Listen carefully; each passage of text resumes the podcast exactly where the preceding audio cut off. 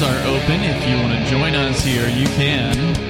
The number is 603 283 6160. That's 603 283 6160. Joining you tonight, it's Ian. Matt. And Bonnie.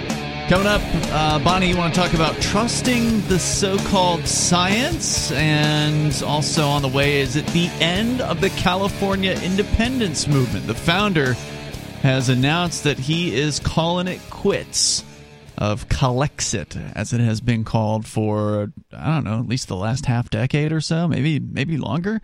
Uh, so we've got the actual, uh, I guess, resignation letter from the founder. We can share with you. But first up, Matt, you are um, reason- reasonably concerned here that some places on the planet are talking about a total prohibition on privately owned vehicles. This is happening already, or is this just they are they, have talked about it for a few years now in places like England, but this year re, uh, the English government has renewed its shouting about it, and it's a louder shout than usual.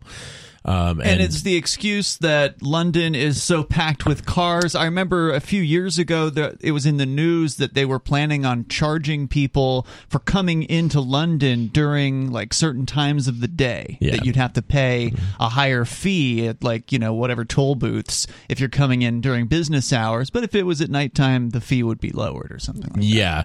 Um, well, I, I, think that was just kind of one of those slippery slope, stepping stone kind of mm-hmm. things. It's not actual it's not an actual problem really.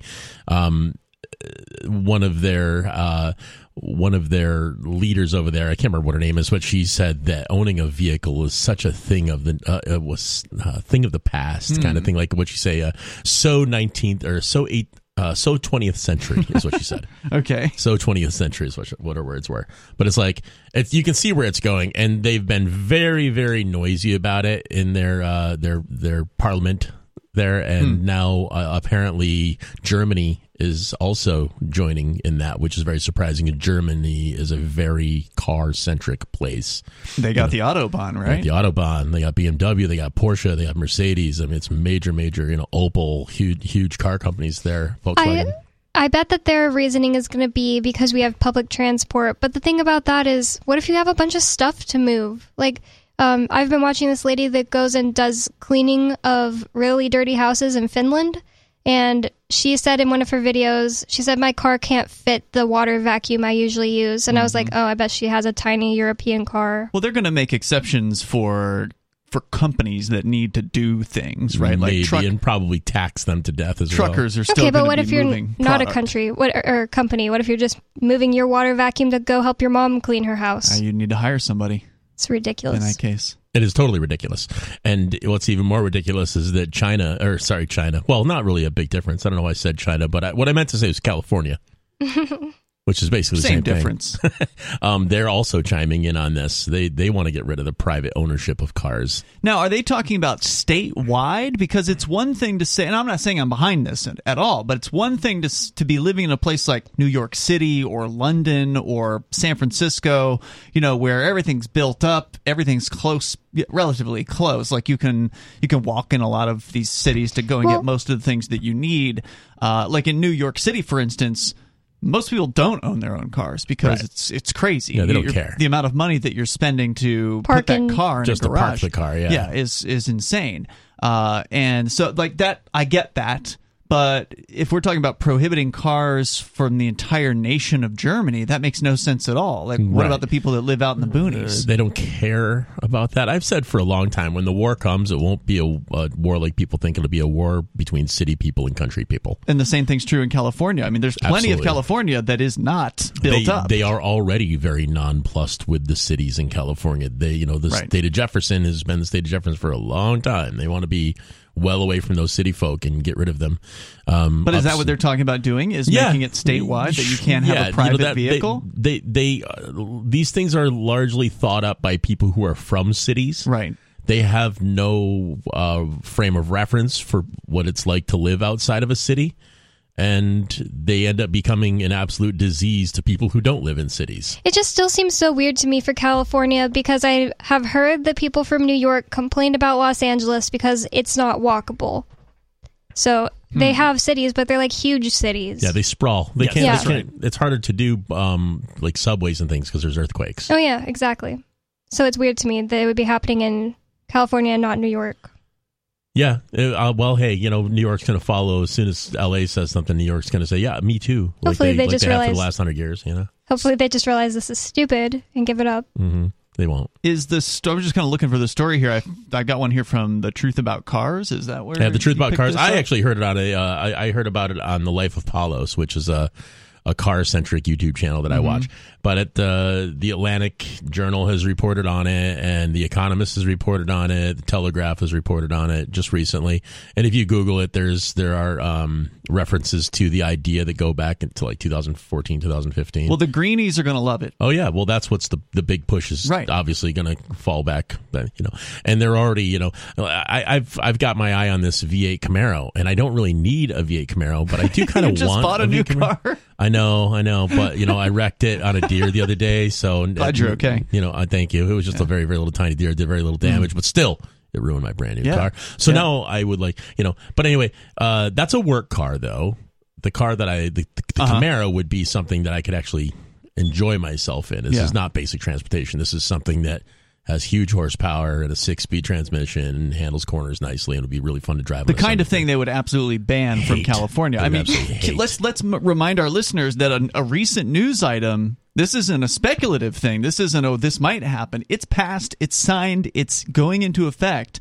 They have banned all gasoline operated lawn equipment and generators in California as Oh. of I don't know what year, but in It's the next loony. couple of years. which makes zero sense to me because Southern California gets tons and tons of sunlight. And solar energy seems like a no brainer there anyway, which Mm-hmm. means I think they could have incentivized people in some other way, just using a logical argument with them, saying, look how good technology's gotten with battery powered stuff. You should Yeah. try this out. Instead, But they, said, still don't have solar powered uh, lawn equipment. I no, mean, but they exist. could. I mean, it, there's nothing to set up a, a solar panel on your lawn or on your roof and have it plugged into a battery and charge your stuff off a battery in the house. I mean, I know people, lots of people right here in New Hampshire do Mm-hmm. it. Yeah, you know, and you you are the proud owner of a uh, a battery powered um, lawnmower. It Yeah, works I really wanted good. to try it out. I like it. I it like it, a lot. great. But I don't know how long it would take to charge that battery off a solar panel. It wouldn't take very long at all as long as you had your electronics right in your in your. And you don't mow your lawn every day. I don't think anybody does. it would No. be just the same as plugging it into a wall outlet if you wanted it to be. Hmm. I, yeah, I guess I don't know enough about solar and, Yeah. and how efficient that they are. I understand they're probably better now than they ever were, but Yeah, and in California, it's just like if I was in California, I'd be running a lot of stuff on solar. If that well, right. you can't run a solar generator. I'm sorry, that's No. just not a possibility, and that's one of the things that they banned, straight up banned. Yeah. So uh, I, I think they're going to probably grandfather in existing equipment. So Well, if you, if what you- what else can you power a generator on then if they gas. Yeah, but you said that they banned gas generators, so just no generators? Or what Uh, else can it be powered with? Jesus, I don't even know. that's a You- good question. You, you, you could you could make alcohol.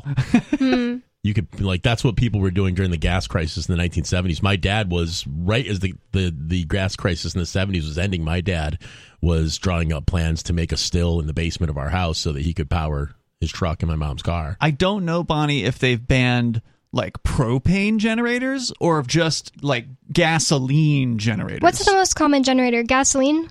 Probably the gas Yeah. generator because the typical generator is just somebody who grabs one, puts it in their garage, and they only bring it out whenever there's some sort of an emergency Yeah. situation. A And lot those of people the have them hardwired to their house, so if the power goes out, they just kill the main switch and go turn on a generator that feeds the house, so that the freezer doesn't turn off. Yeah, well, like we have a generator here on this property, and it is hooked up to propane. Propane. in that case. Yeah, the problem Um, there is, as far as redundancy goes, is propane doesn't have a very good shelf life, Hmm. and it requires very specialized equipment to transport and plug it in and fill. You can't just like dump buckets. Yeah, of, you can't fill that yourself. Yeah, you can't just go get a five gallon bucket of propane and dump it into the tank. So people So- are still going to be driving their diesel trucks to come fill it up.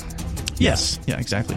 603 283 6160. Uh, are they going to ban personal vehicles, which would include, I presume, also battery vehicles and hybrid vehicles, right? Like just a straight up ban across the board on personally owned private vehicles and could be coming to a city near you. More coming up.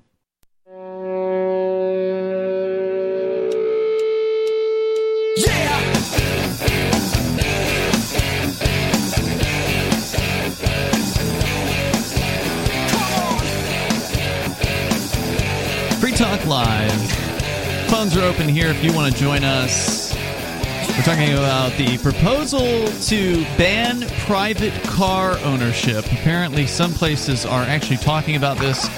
And if you want to weigh in, you're welcome to do that. 603 283 6160. It's Ian, Matt, and Bonnie in the studio tonight. 603 283 6160 and Free Talk Live brought to you by Bitcoin.com. It is a great place to get started learning about cryptocurrencies like Bitcoin and Bitcoin Cash. You can go there now click Get Started at the top of the page, and you'll find uh, some good introductory information there. The first video, I think, is about three minutes long, so you don't have to invest a whole lot of time, though you certainly can you can invest as much time in this topic as you want. It is very deep, uh, as deep as you want it to be. So head over to bitcoin.com, click get started, and jump into the world of crypto because it is an interesting world that is changing the face of finance globally. If you want to know why, you got to learn some of the basic concepts at bitcoin.com. Also, they've got a news site for the latest news headlines anytime in the world of crypto. Go to news bitcoin.com as we go to your calls and thoughts and then more on this story here about potential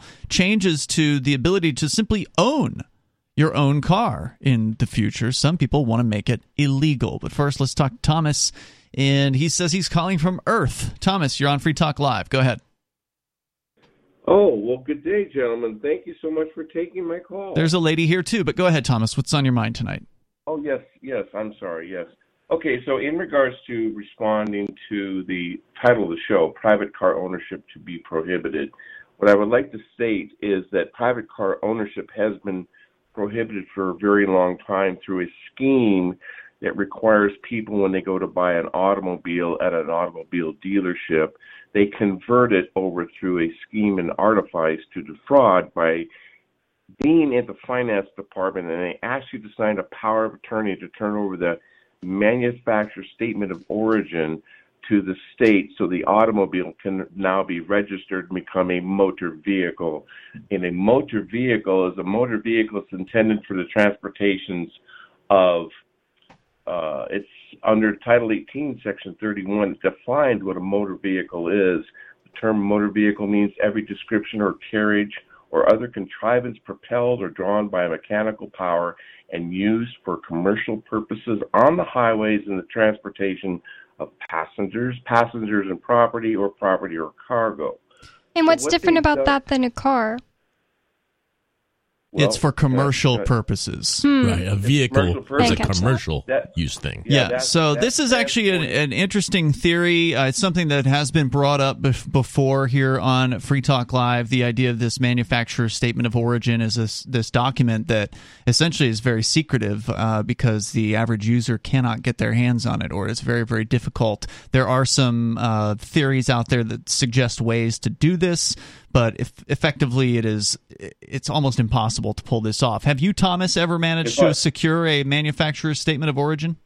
Absolutely, absolutely, yes. How? Yes. Uh, when you go in to purchase the automobile, you have to, to to discharge their obligation in full. You've got to pay in cash, and you say that you want everything that comes with the automobile, including the you know, key fobs and the floor mats and the manufacturer statement of origin.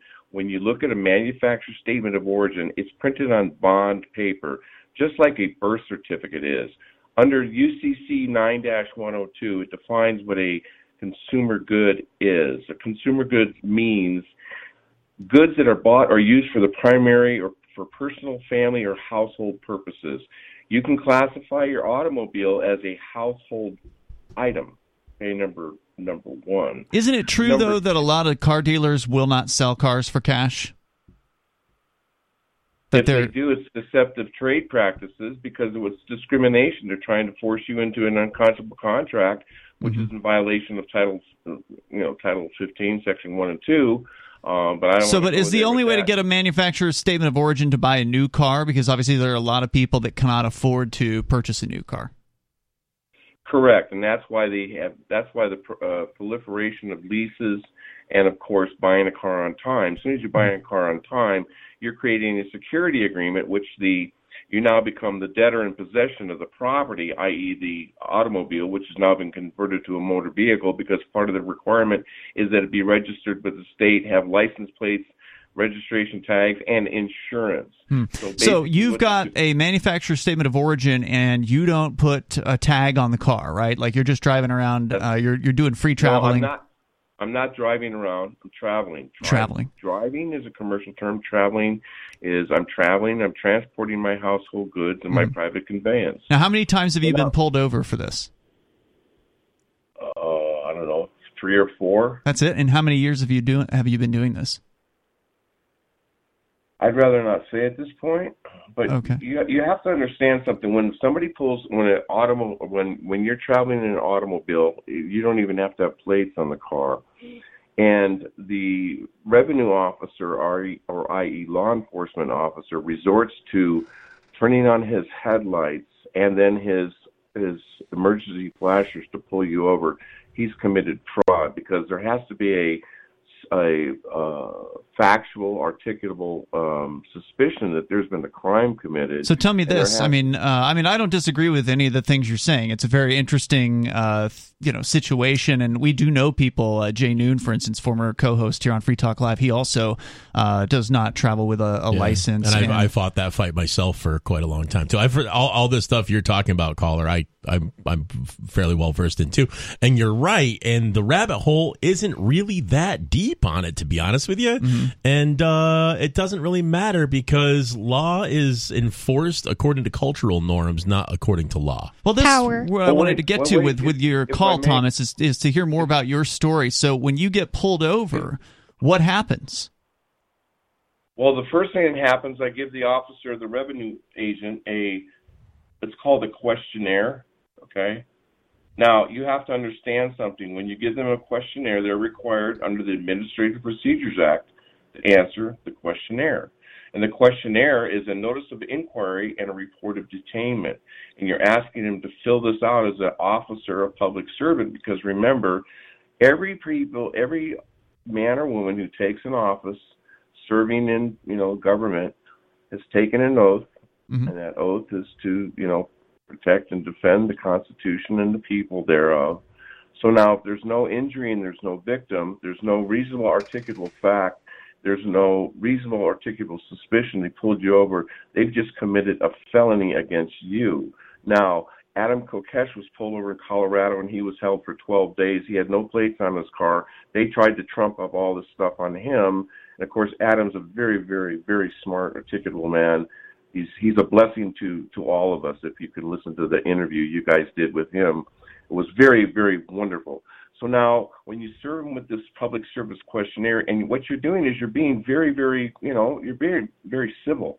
Mm-hmm. And the affirmation by the public servant, and he has to sign this thing, and it's got to be witnessed. So you can request that a supervisor come out and or a sergeant. His failure to failure to sign this is uh, it's a hundred thousand dollar levy. Okay, so I want to know more about what what has happened specifically to you when you handed them this questionnaire. Did they go ahead and fill it out, uh, or did they just you know laugh and uh, write you a ticket and you know walk away? Did they put you in handcuffs? Uh, so I'm curious to hear more. Hopefully, you can stick with us. More coming up here. This is Free Talk Live. Do you feel like your country no longer holds your values? Have you dreamt of a place where liberty minded people can come together and leave government overreach behind? There are many people just like you that are discovering freeprivatecities.com. They start at freeprivatecities.com and connect via the social media links shown there. All skills will be needed when the first of the free private cities open. It's sooner than you think. Stop arguing and build freeprivatecities.com. freeprivatecities.com.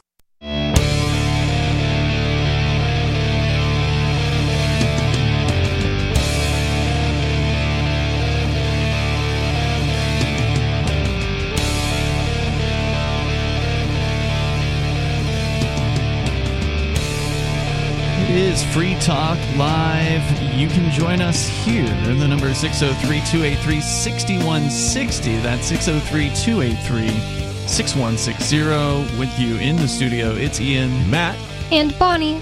We started out talking about some proposals in places like uh, the UK and California, suggesting that perhaps private car ownership will be banned someday in these places. And a gentleman called in saying that actually that's already happened, and he's getting into an interesting sort of legal theory that I, seems to be true from what I've seen. And Matt, you said you've delved into this personally. Yeah, uh, and fought in it in court.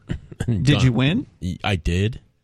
And this was in Uh, New York State. I was in New York State, but um, I, we have a very small town, and it was a very small town judge, and I Mhm. was putting them on the ropes pretty hard about it. And I was adamant, so he listened when I started going off the mouth about definitions and what they mean. And so you were driving around without a tag on. Yeah, he was not a instance? lawyer. Mhm. Our our judges in New York, Just our- our elected? small, they yeah, they're elected, and uh, Ah, you know, okay. so he was just uh, some guy. They sent him away to how to be a judge school for two weeks, and they come back and they give us traffic tickets and stuff. So, um, you know, arraign on arraign people on small small matters and things like that, and the sheriffs drag them away. But, But but what Thomas is telling us about here is the idea of the manufacturer's certificate of origin. This is this piece of paper that comes with a brand new car, except it doesn't for most people the because they don't know it. about it. The dealer sends it over to the government, and Mm-hmm. the government issues what's called a certificate of title Mm-hmm. based on that. Of course, everybody knows what a certificate of title is who's had a car. Yep. They believe that that's their ownership, but what in that what the point of that is is it is certificate. A certificate is evidence of a thing, right? That Yeah. if this thing exists. So the title exists. they basically create a legal fiction called a motor vehicle. Yeah, and so then you then have to ask for permission to operate this thing, which they have this crazy legal structure that says it's all commercial, which means Mm-hmm. that you're operating a business, and it it gets you know like it's a little deep, And it's true, you know, and, and it does, at the end of the day, it doesn't really matter because the cop is a, a very average brained human being who has only studied law to the extent that he's been told what to think. Right. And they're going to enforce that, and they're gonna, they don't, they're going to shake their head at your legal mumbo jumbo, and then they're going to go take you to a judge and say he'll figure it out. Well, that's why and I that wanna- judge is going to shake their head at the legal mumbo jumbo because they don't understand it either. Never heard of it. Before. Yeah, that's why I wanted to hear more from you, Thomas, about your actual experience in this, because you say you've been doing this for some amount of time. You won't tell us how long, but you say you've been pulled over three or four times. So, of those three or four times, you said that the officer, uh, you present them with a questionnaire. You say that there's some sort of law that says they have to fill it out. Uh, and I'm I'm just going to guess that most of these officers they don't believe you on that. And uh, but what's your experience been? What happens when you hand them this piece of paper as they pull you over for not having a tag? on, on a couple of times they've gone back to their car they sat in their car for you know four or five minutes they come back they hand the piece of paper back and say have a good day sir Hmm. So they didn't fill it out. No. They just let you go. no they yeah yeah because because the the thing of it is here is that you you have to understand something this is under the administrative procedures act under title 5 and under that under 2635.101 it talks about a public office as a public trust these people are trustees they have to allow you okay? And this is recodified under 63c amjur second uh 63c amjur section 63 uh section 241 through 247 public office of public trust.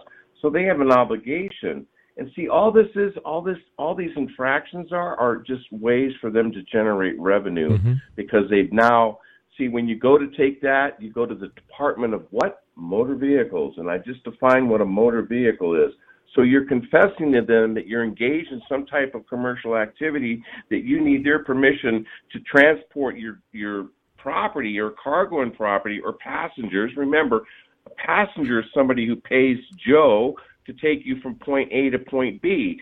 I know I know people that have been pulled over in California and um, Montana, and the uh, highway patrols asked them like three or four times, "How many passengers do you have in your car?" And the response from the people who were traveling said, "That's not a passenger. That's my wife. That's my brother-in-law, and that's my you know." Because the word passenger has a legal definition. I see what you're saying. So, what happened the other couple of times? You said twice the officer handed you back the uh, the questionnaire. What about uh, the times they didn't? Um, the well, one time the the officer didn't even get out of his. I mean, didn't even come back to the car. He backed up and just left. Okay. Um. So you've never been ticketed for this? No. Wow. No. Now, do you think this is the, the the cops are driving away because they've they've gone back to their car, done their research, and made a, a valid argument with themselves that what you're saying is correct, or are they just Well, saying gonna- this man is a they're gonna- sovereign citizen? He's going to shoot me with an AK-47 if I walk back up to that No, car. no, no, I'm no. driving the, away. The, so- the sovereign citizen stuff is that that's all that's that's hyperbole. That's bullcrap. I get it, hmm. but that's what the cops are told. The the cops are force fed that stuff, and they they believe it generally. That's fine. That's called a conclusive presumption that can be defeated. In the cal- in the legislatures in 43 states in this country, there's a book called the Mason's Manual of Legislative Procedures. In section 73 of that manual, that's what the legislature goes by in, in addition to Robert's Rules of Order. It states in there in section 73, and anybody can go look it up. It states the people of each state are vested with the sovereign authority expressed by the elected representatives serving in the legislature. It's in their own procedure books in the legislature. So now you have to understand something. I'm going to say, I'm going to give you two more things real quick. Uh, one of the cases called Shapiro versus Thompson, which is uh, 394 U.S. Reports, page 618, uh, Supreme Court Reporter 1322. All citizens must be free to travel throughout the United States uninhibited by statutes, rules, or regulations. Now you go to U.S. versus Bishop, which is under uh, Supreme Court case 412 U.S. 346.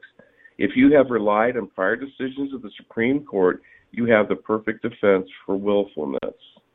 So now, do you think these people are going to go ahead and and um, cause um, potential huge liability against themselves when somebody is articulate and polite? You have to be polite. Mhm. You do not you do not be belligerent to your brother. You always be polite. You just let them know that this is the way what's going on, and this is not acceptable. You I think there is something to be said for uh, you know being a, a difficult target, and these people are bullies, and they want to pick on you know the easy marks, and whether this stuff will actually end up holding up in court or not is another question uh, because you've never gotten there, and, and I would love to see you know more of this stuff in action. Did you ever get any video when you were pulled over?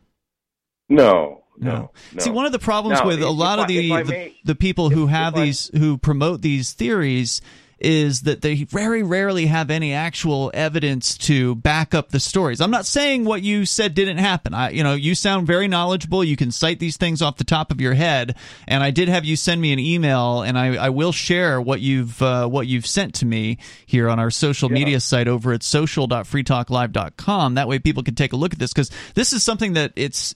How many hours did you have to spend researching this before you know you you're so knowledgeable? brother i've been brother i've been researching looking for the truth since 1980 from the complete tear apart of the income tax laws the statutes codes and regulations. To the constitution and what constitution are we talking about?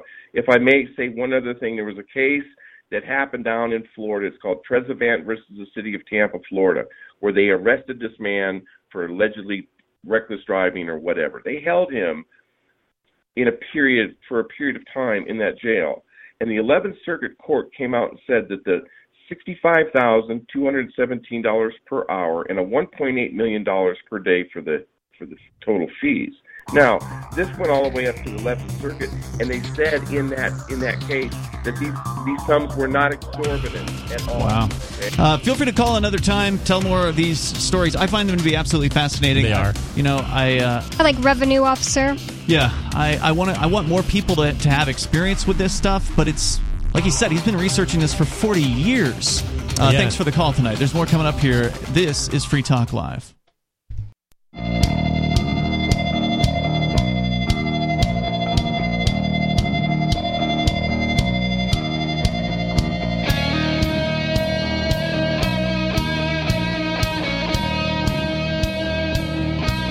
It's Free Talk Live, and you can join us here. The number is 603 283 6160. That's 603 283 6160. We do have a social media website over at social.freetalklive.com, and I'm going to take the information that our last caller emailed, drop it on a post over there. So if you want to take a look at it, it includes a 100 plus page PDF and a, a YouTube It's just like video. his write up.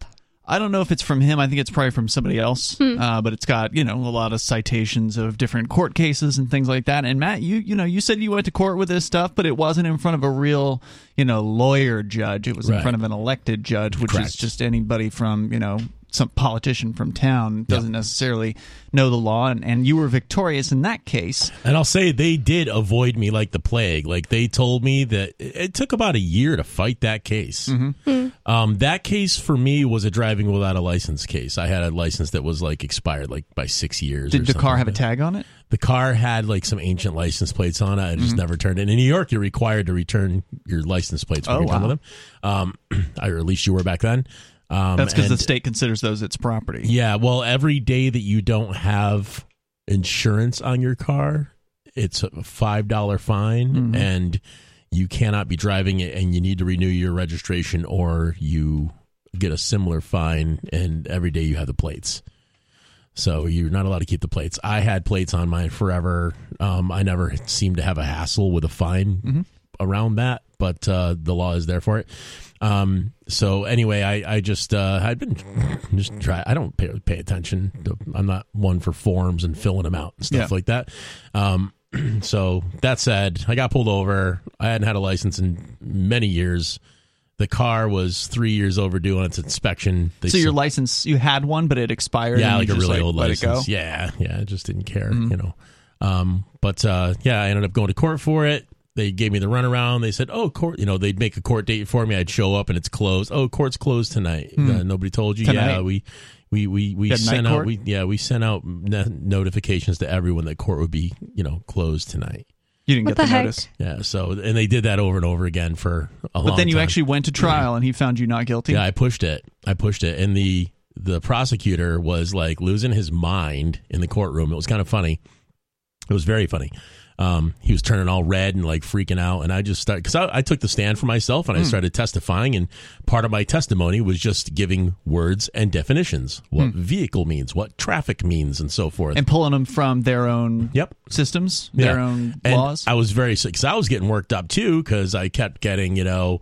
Uh, uh, what is it? What is it Objection? called? When the, pro- when the prosecutor tells you, you, you he wants you to stop talking, and you know, It's an whatever. objection. Objection. He was objecting to everything, and finally the judge is like, he's testifying the way he wants to testify, and Mm-hmm. I look over, and he's actually writing down the words that I'm giving and asking me to slow down so that he can look Wow. them up.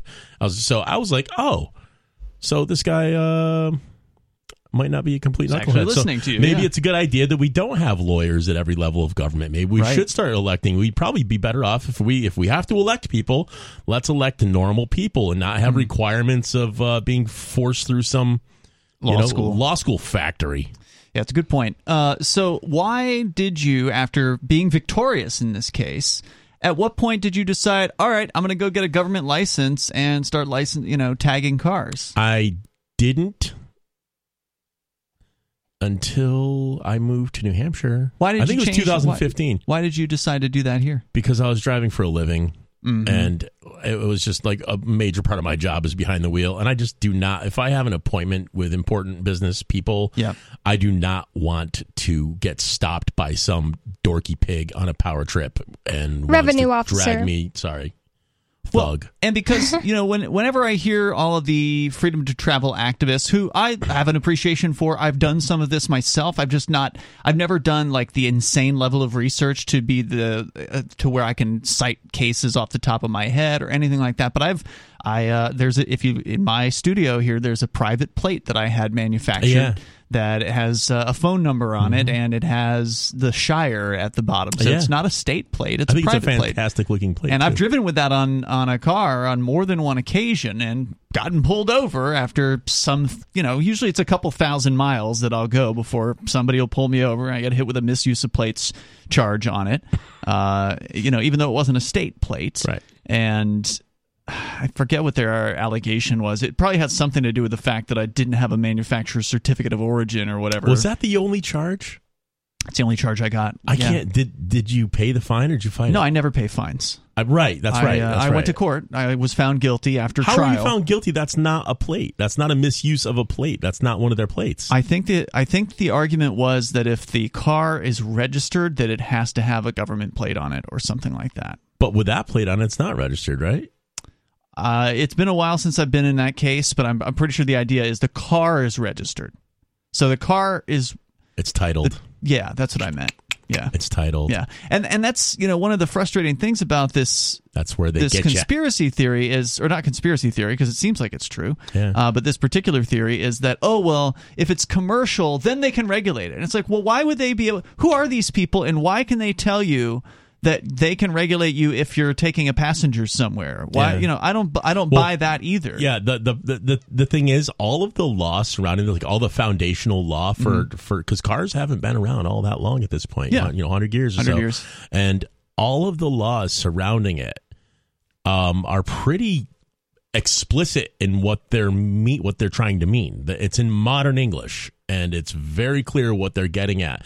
And all the case law that surrounds those those laws is also very plain English in what they meant, including up to the Supreme Court. Very very clear. You know, the term driver you know, everybody who drove a horse and buggy back in the day wasn't a driver. A, the driver was the guy who was wheeling wagon loads of goods. They were tractor trailer people of their Mm-hmm. day.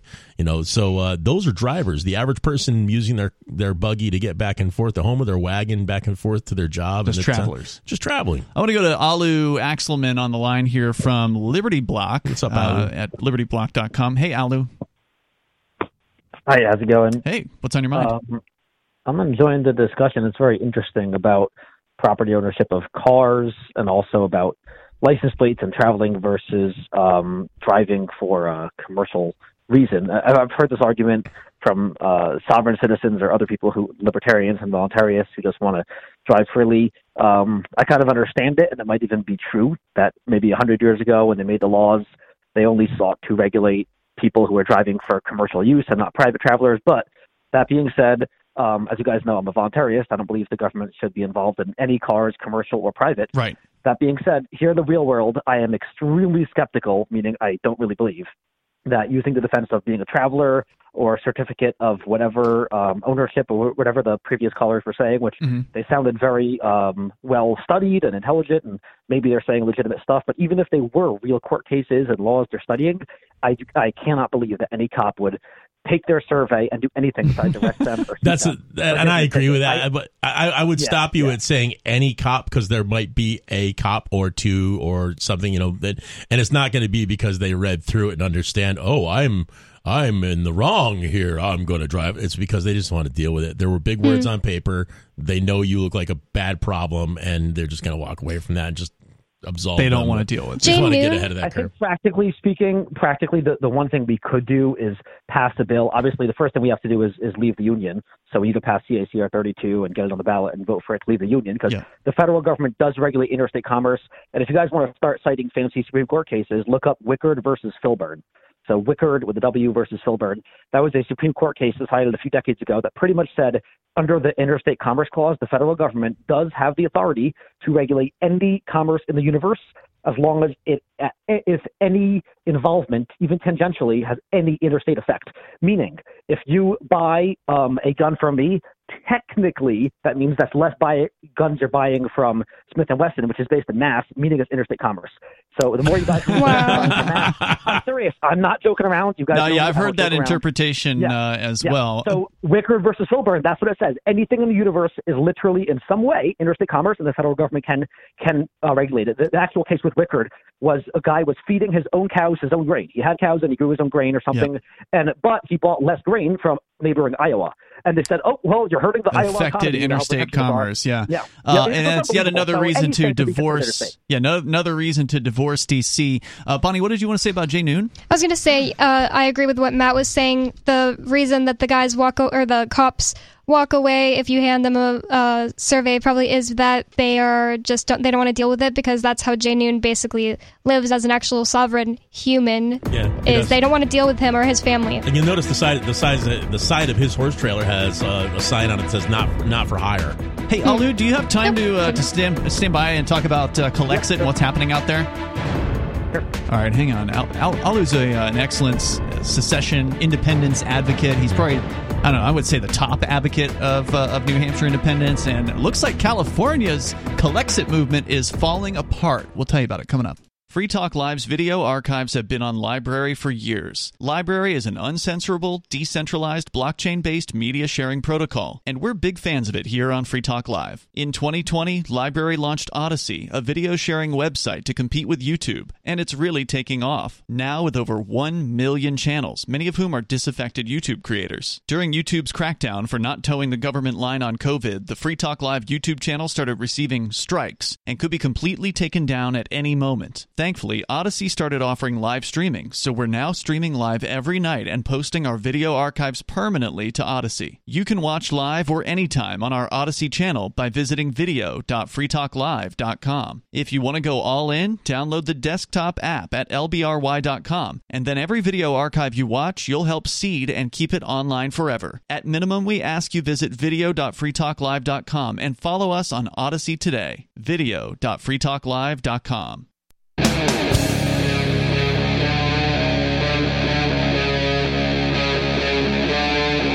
Free Talk Live. It is Free Talk Live. Phones are open here as we kick off the second hour of the program. You can bring up anything you want. The number is 603 283 6160. That's 603 283 6160. We were just watching the video that our caller earlier tonight who was talking about freedom to travel sent along, and he sent along a 100 plus page PDF. I posted both of those over at social.freetalklive.com on the Free Talk Live profile. And I was just saying, I love these these people, the uh, the freedom to travel guys that know their stuff. You know, they've taken the time to research this. The video that uh, he posted is of a guy named Rick Martin.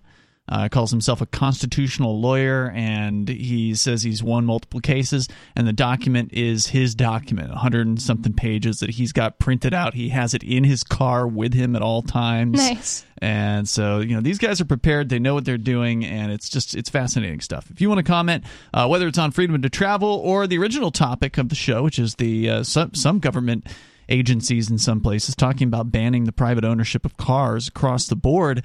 Uh, that's what started this whole topic, but also it ties into something that uh, we, were, we, were, talking about California possibly banning cars. It ties into a topic I had tonight, uh, which is about Calexit. And Alu Axelman is still with us here from LibertyBlock.com. And uh, you're a big advocate for New Hampshire independence and just in independence anywhere. And you know, I think you you would agree with us. Uh, and I, I presume I can speak for the rest of the studio here that, that we want to see anybody secede from the United States, right? We would cheer them on. Absolutely, 100%. And I've been supporting CalExit for a while. I think every every state has the right to self governance, and once we get every state totally independent from the union, then we can uh, move government even more local. Did you hear the news that apparently two weeks ago, the founder of Calexit, the movement to uh, make California an independent nation, has uh, not only resigned but is basically scrapping the entire thing? Yeah, I'm following the drama a little bit. I'm close with Marcus. I, am not close with Louis Marinelli. Them two, I believe, were the founders or presidents or whatever of the movement. Um, yeah, I mean that's pretty unfortunate. Louis Marinelli is a very interesting guy. He's uh, pretty conservative, right, libertarian on most issues, and Marcus is, is pretty progressive. He's the Democrat on, mm-hmm. on the panel there, and they've both been very close for years, I believe. But what happened was they, they I think, made some strategic mistakes in for years. The Cal Exit movement, the Yes California social media put out uh, press releases and put out essentially statements on almost every news event happening throughout the United States or the world, or even foreign. They would say, We stand with Palestinians, we stand with Iran, we issue this statement, we support mm. this, condemn this. And I, I think I mentioned, or I wanted to mention to Marcus years ago, saying, You don't really need to do that. You're just risking alienating parts of your movement base, mm-hmm. and there's kind of no benefit, and it distracts you from what you do. Where we see Daniel Miller in Texas, who's the most hyper focused, he's the opposite, where he literally only lives, breathes, and sleeps one thing Texas you know, independence. That's all he ever does. Talk to him. That's all he ever does. And he doesn't get distracted with other stuff. He doesn't talk about, yay, Biden's pooping his pants. He doesn't get distracted with that stuff. He doesn't put out a statement from the TNM every three weeks saying we condemn this or support that. So anyway, the Cal Exit movement put out a statement saying the Rittenhouse trial, he was obviously innocent.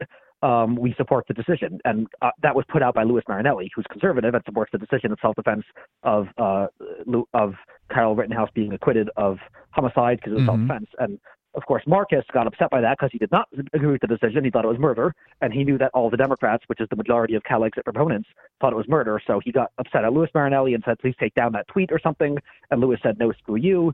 And then it just devolved from there. And then they fought over that. And it was if they wouldn't have made a statement in the first place, like if they would have just stuck to the one issue, which is California independence, Right. Yeah. that's enough. Like that's a hard enough issue. You don't need to take on multiple battles.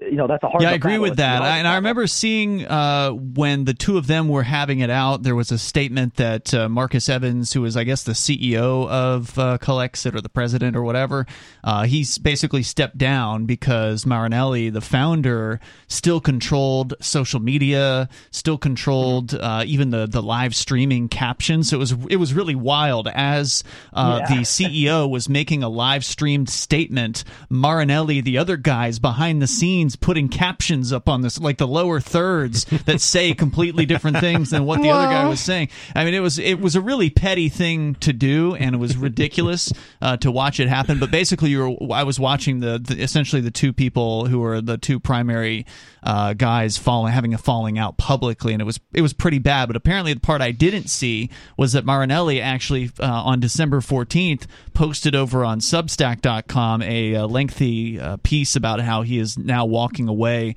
Uh, the headline: This this post marks the end of the California independence movement. He says, "I brought Calexit into this world, and now I will take it out." And then he goes Yeah, on. I saw that title, and that's where I have an issue with him. You- can't end a movement. He can say he's leaving, but there is a big movement. There are, what, 39 million people in California, and if at least a few million, 5, 10, 20 million, want to leave the union, he, he can't end that movement. There's a big movement. He's not going to end the pro freedom movement or the communist movement. There are millions of people in the world that are going to carry on the torch. And again, right now, yes, California, there's not tremendous strong movement like there is in New Hampshire or Texas, mm-hmm. but guess what? When Biden loses, or uh, in 2022, when the Democrats inevitably lose the House and Senate, there's going to be a resurgence of the Cal exit movement because they're going to see Republicans in control, and that pendulum will swing back. So I think the movement's going to be just fine. And there is no movement in Arkansas where he's moving to, so I just think it's really he, he must not be really that um, actually into independence. It was something else that was motivating Well, him because why would you move to Arkansas? he's always you know without just being an outsider obviously i don't pay close attention to Calexit. i just generally support the idea of california seceding so i've, I've cheered them on. Uh, but I, having heard a few things about him over the years he's always seemed to be a bit of a loose cannon. I mean at one point he moved out of california and moved to russia. Like why would you? And, yeah, and yet he still continued to lead quote unquote the From Russia. california exit from russia which is, which is very strange you know uh, messaging right? Like oh yeah I, I support california's independence but i'm leaving.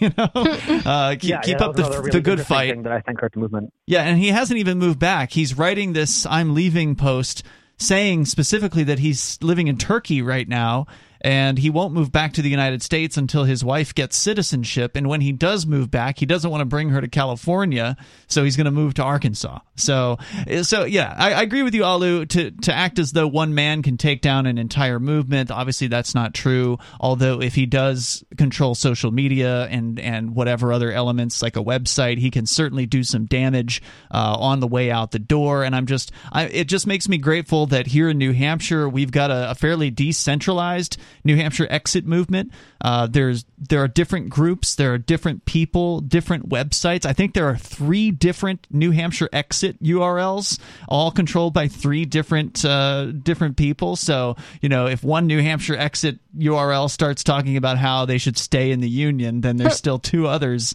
uh, that are good. And then there's of course the Foundation for New Hampshire Independence, ALU, which you are the new president of, by the way. Congratulations uh, on that.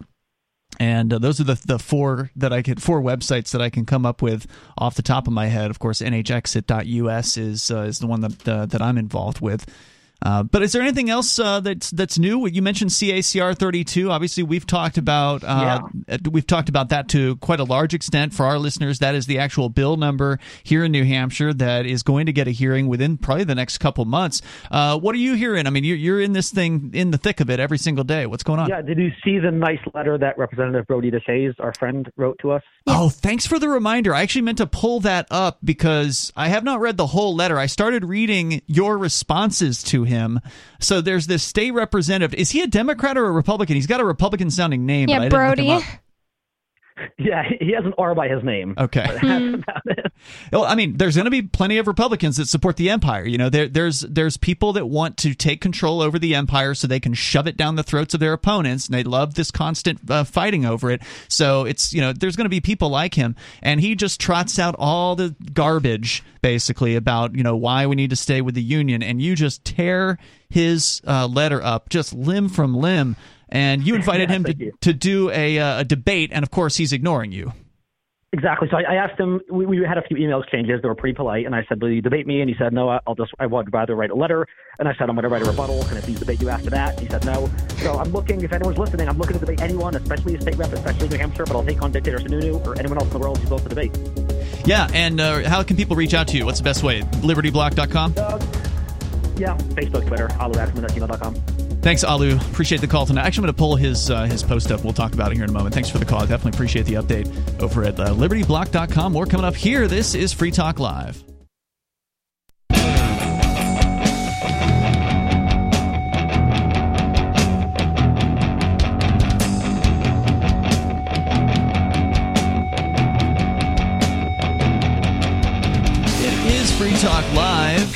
Phones are open here if you want to join us. The number is 603 283 6160. That's 603 283 6160. We've been telling you about how Intercoin can help any business or organization launch their own currency or raise money using their own token. And now Intercoin has launched its investor token worldwide, and for the first time, it's available on an exchange. You can create your own account over at exmarkets.com. It's exmarkets.com with just an email address you can keep your privacy intact. You can then trade dozens of different cryptocurrencies, including Bitcoin for Tether. Use the Tether to buy ITR, the Intercoin Investor Token. You can learn more about Intercoin's vision at intercoin.org or buy or sell ITR on xmarkets.com. exmarkets.com. You just might be advancing the cause of liberty around the world. We can get back into, I said we are going to share the uh, state representative who is really mad about the idea of New Hampshire declaring independence. Frantic. And he was frantic. Frantic? Is that the actual? Yeah, it's probably a better word. Uh, That's how I like my state representatives, really. Well, we're going to get into it here in a moment, but first, Sarah is on the line in New Mexico. You're on Free Talk Live, Sarah. Oh, yes. Uh, so, you know, we know that Russia is going to invade Ukraine. Uh, it's like New Year's prediction, but you know, for the average American, what what difference does it make to us? You know, I mean, how is it going to really affect us, and why is it a big deal to us?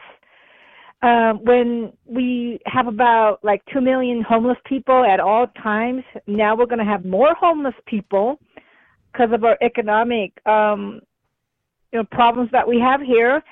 And then when then when we well before that, you go on with whatever it is you were going to say there sarah i'd like to answer your first question. As somebody who not at least I don't knowingly have any Ukrainian family. Um, it is still, I think a lot of people, some people do have family in Ukraine, and they don't want to see them get involved in you know war and possible bombs being dropped and people, innocent people being shot because those things happen uh, during wartime. So, and then there's just people who generally support peace on earth. So those people would be perturbed by the idea of a Russian invasion into Ukraine. Right. Okay. So then, remember that 1988 we had that big Berlin Wall fell, mm-hmm. and that was a big deal in Eastern Germany. Yes. So they they were, and then the communists actually got communist influence got pushed back all the way to Russia. So mm-hmm. they it was communist policy all the way through Ukraine, Yugoslavia, uh, Czechoslovakia, and Poland, and all the way up to Eastern Germany. Yep, and then the okay, communist so, Russia or the uh, the the USSR uh, crumbled shortly thereafter. Because um, communism always fails. Every single thing. well, the single thing about time. it is that they still are communist, or why would they be going The to war and want the radio out? Right, that's No, correct. they're not technically Well, communist now. I have a question. She said at the very beginning, she said that somehow Russia invading Ukraine will cause us to have even more homeless people. Why is that? No, and what I what I said is that we already have about 1.9 homeless people at all times. And no, we were gonna, we're we're going to have more homeless people. 1.9 because of million? The, the 1.9, about 2 million at all times before. you mean in But the United States, the whole U.S.? Right. Okay. Yeah, the whole U.S. but the you, the economic crisis is the our rental. I'm talking about our current, you know, our government defaulting. Uh, our Are you trying to say, assistance. Sarah, that you you're not concerned with what's happening in Ukraine because there's too many problems here in the United States? Too many fat, lazy, homeless people in the United States. Well, I mean, that's that's what I'm talking about. Why would Mm-hmm. an average American be so concerned about Ukraine when we're going to? I don't think the average American is that concerned about it. I, I suspect the average American doesn't even know. Well, uh, well, I mean, it's just very far remote because our rents are gonna rent assistance is gonna get uh, cut off pretty soon. Thank God. Okay. So And then- how do you and know then- about it? Did you hear something on the radio? We know you don't have the internet. So what is it that meant that Oh yeah, yeah. you in? I- I've been, I've been hearing about the the radio, uh, the the news, so that we we've been subsidized. With so the, you're co- the- the probably relief. Sarah because you actually listen to the news.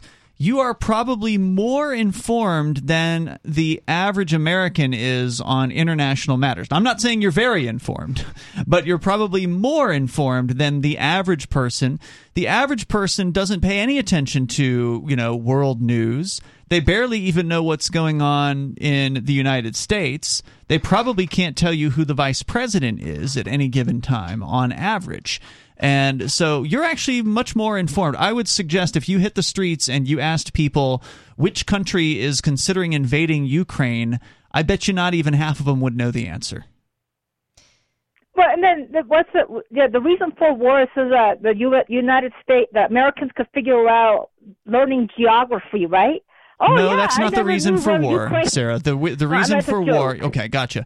But the reason for war is total domination of uh, of a people and a place. Now, Y- you- are, are you saying you support this though? Are you supporting? She the said that before. Yeah. She said that she hopes that uh, they invade She Ukraine. hopes Ukraine Ukrainians die. I just want to hear it from her. So, uh, but she did say that. Okay, maybe she Well, changed but her here's mind. The thing is that yeah, I I do support this because You it do? was Okay. under all of the uh, so-called uh, the Eastern Iron Cur- Cur- Iron Curtain countries po- were influenced by the Soviet Union communists. It's always been that for way for many many years. But why do you Eastern support Germany. invading Ukraine? They're not a communist country, and, and if they is Russia. wanted to be, they could just be communist without Russia. So, and they're not doing that. So, I don't understand what your point is. One of the things to, to go back to your original question, one of the things that will um, definitely impact um, the average American is that our uh, military will have to go to fight people if this happens. That's what Biden is basically setting up. That that we're going to send troops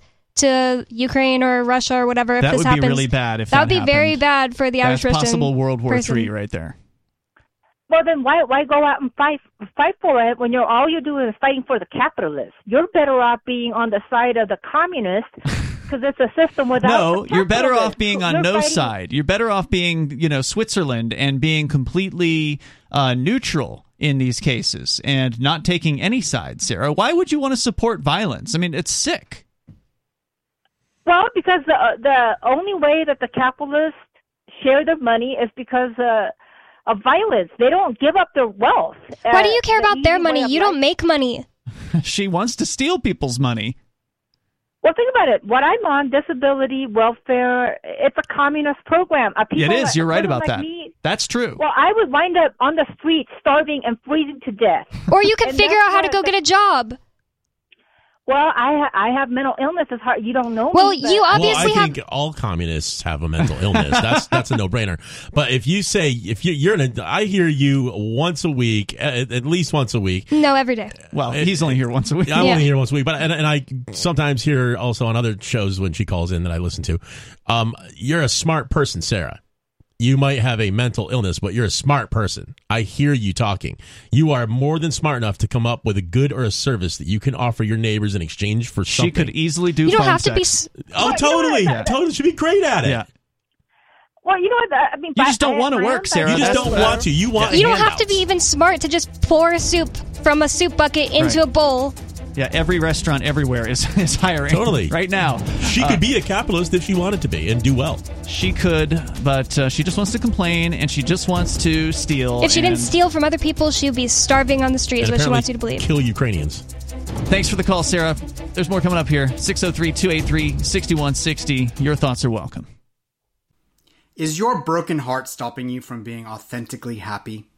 My name is Jeremy West, and for a limited time, I am running a free online class to teach you what most people don't know about how to deal with your feelings, the simple way to deal with your negative thinking, the key to breaking your unhealthy relationship patterns, and so much more. No more feeling like a failure who will never find true love. No more self medicating and ending up feeling even more miserable. And no more feeling like you'll never be someone who deserves an amazing partner. Sound good? You'll discover a new way to finally feel validated and loved. To stop trying to get your self worth from the very people who tear it down. And to put you in control of your own happiness so you never surrender that control to another person again in as little as eight weeks. Register now for my free online class at beyondyourbreakup.com slash free class. That's beyondyourbreakup.com slash free class.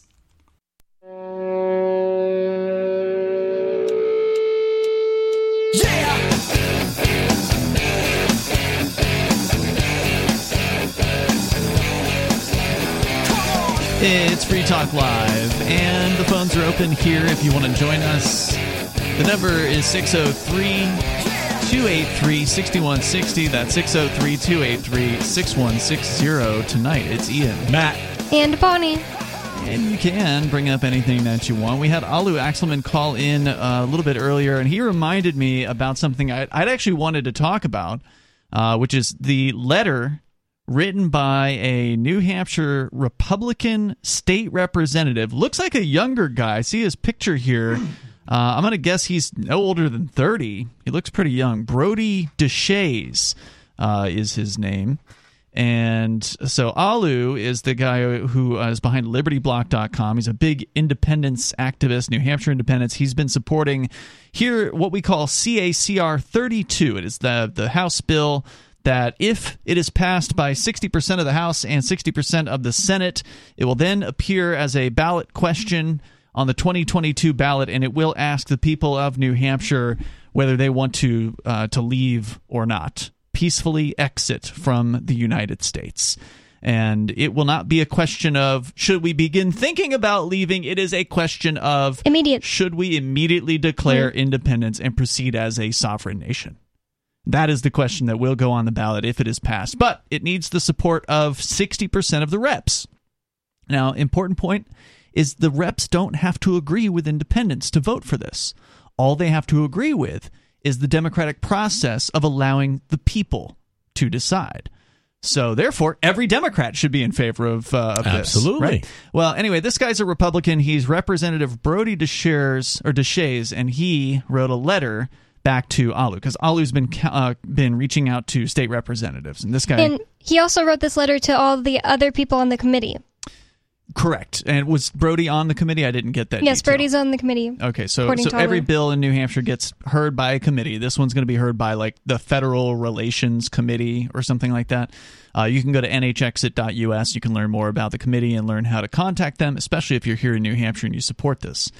But here's what he wrote, Mr. Uh, Representative Deshaies. He says In this upcoming legislative session, every New Hampshire state representative will be voting on a constitutional amendment, CACR 32, that purports to make New Hampshire a sovereign nation. I use the word purports very explicitly. You'll read why later. This means New Hampshire state legislators will vote on articles of secession. I'm amazed any lawmaker should have to pen a letter on this issue. Nonetheless, someone must explain why articles of secession are reckless and impossible. And Alu points out that the legislators are voting on whether to allow New Hampshire voters to vote on articles of secession. So already Deshaies is incorrect in his interpretation of this.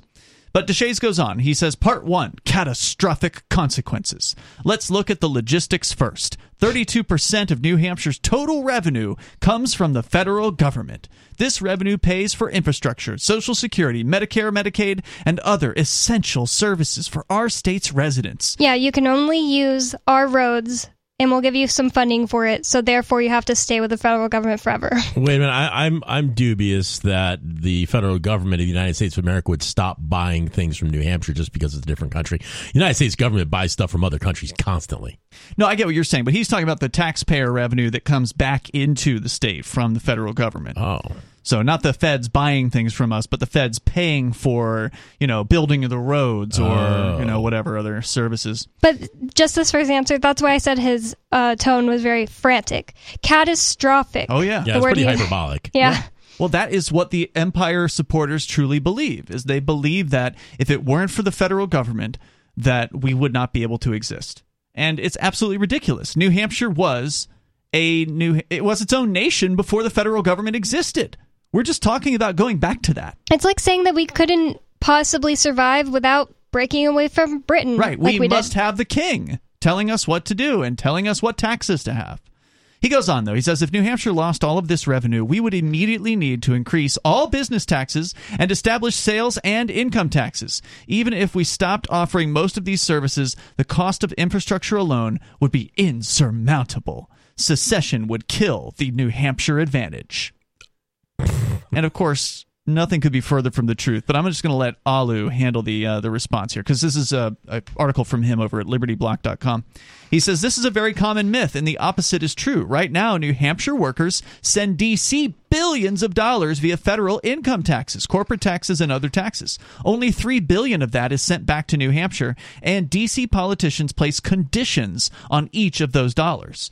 Once independent from DC, the average New Hampshire worker may save around twenty to fifty thousand dollars per year because federal taxes would no longer exist. Perhaps equally important, all federal regulations, which cost the American economy over two trillion dollars per year, would no longer exist in New Hampshire.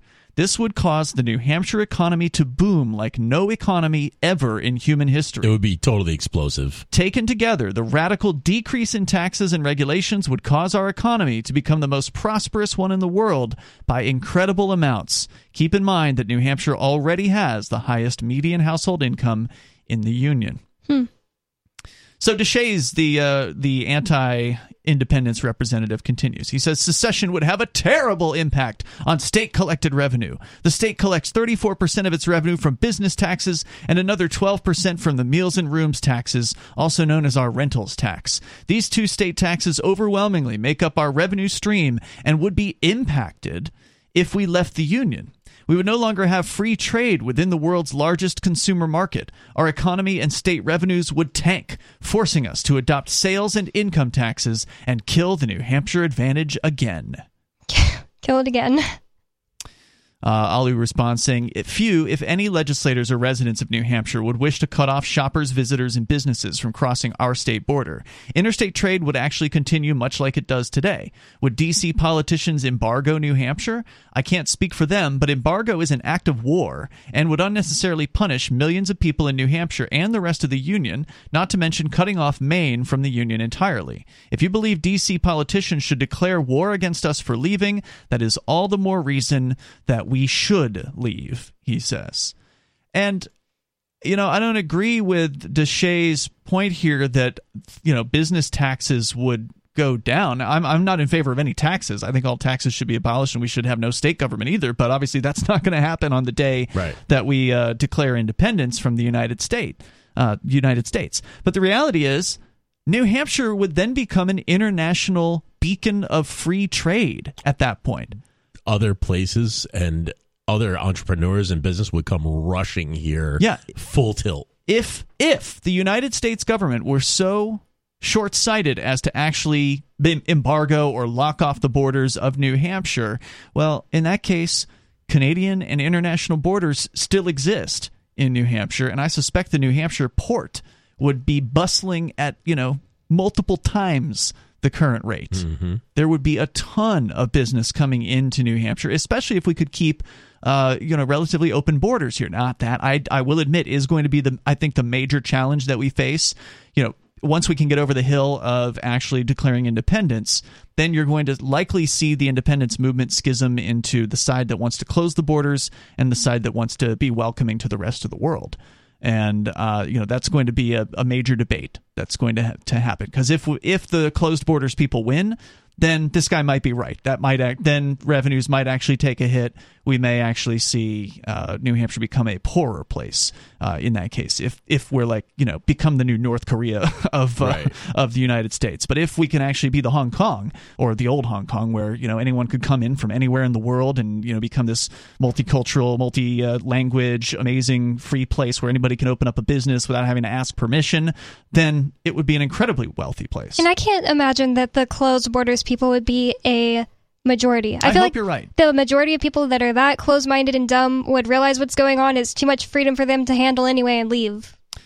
I definitely hope you're right about that, Bonnie. But we have run into those people as we've been around doing, you know, questioning people about independence, and there are a number of people who support independence, but also want to see closed borders. So that is one concern that I have. That's a major, I would say, concern with it. But it's not enough to say, "Oh God, we have to stay with the United States." No, I think the, uh, the there's a lot of fear of the unknown, but there's also so much opportunity uh, in the unknown and what might happen. We'll continue though with the critiques from this frantic state legislator here who is a lover of the empire. We'll continue in moments on Free Talk Live. It's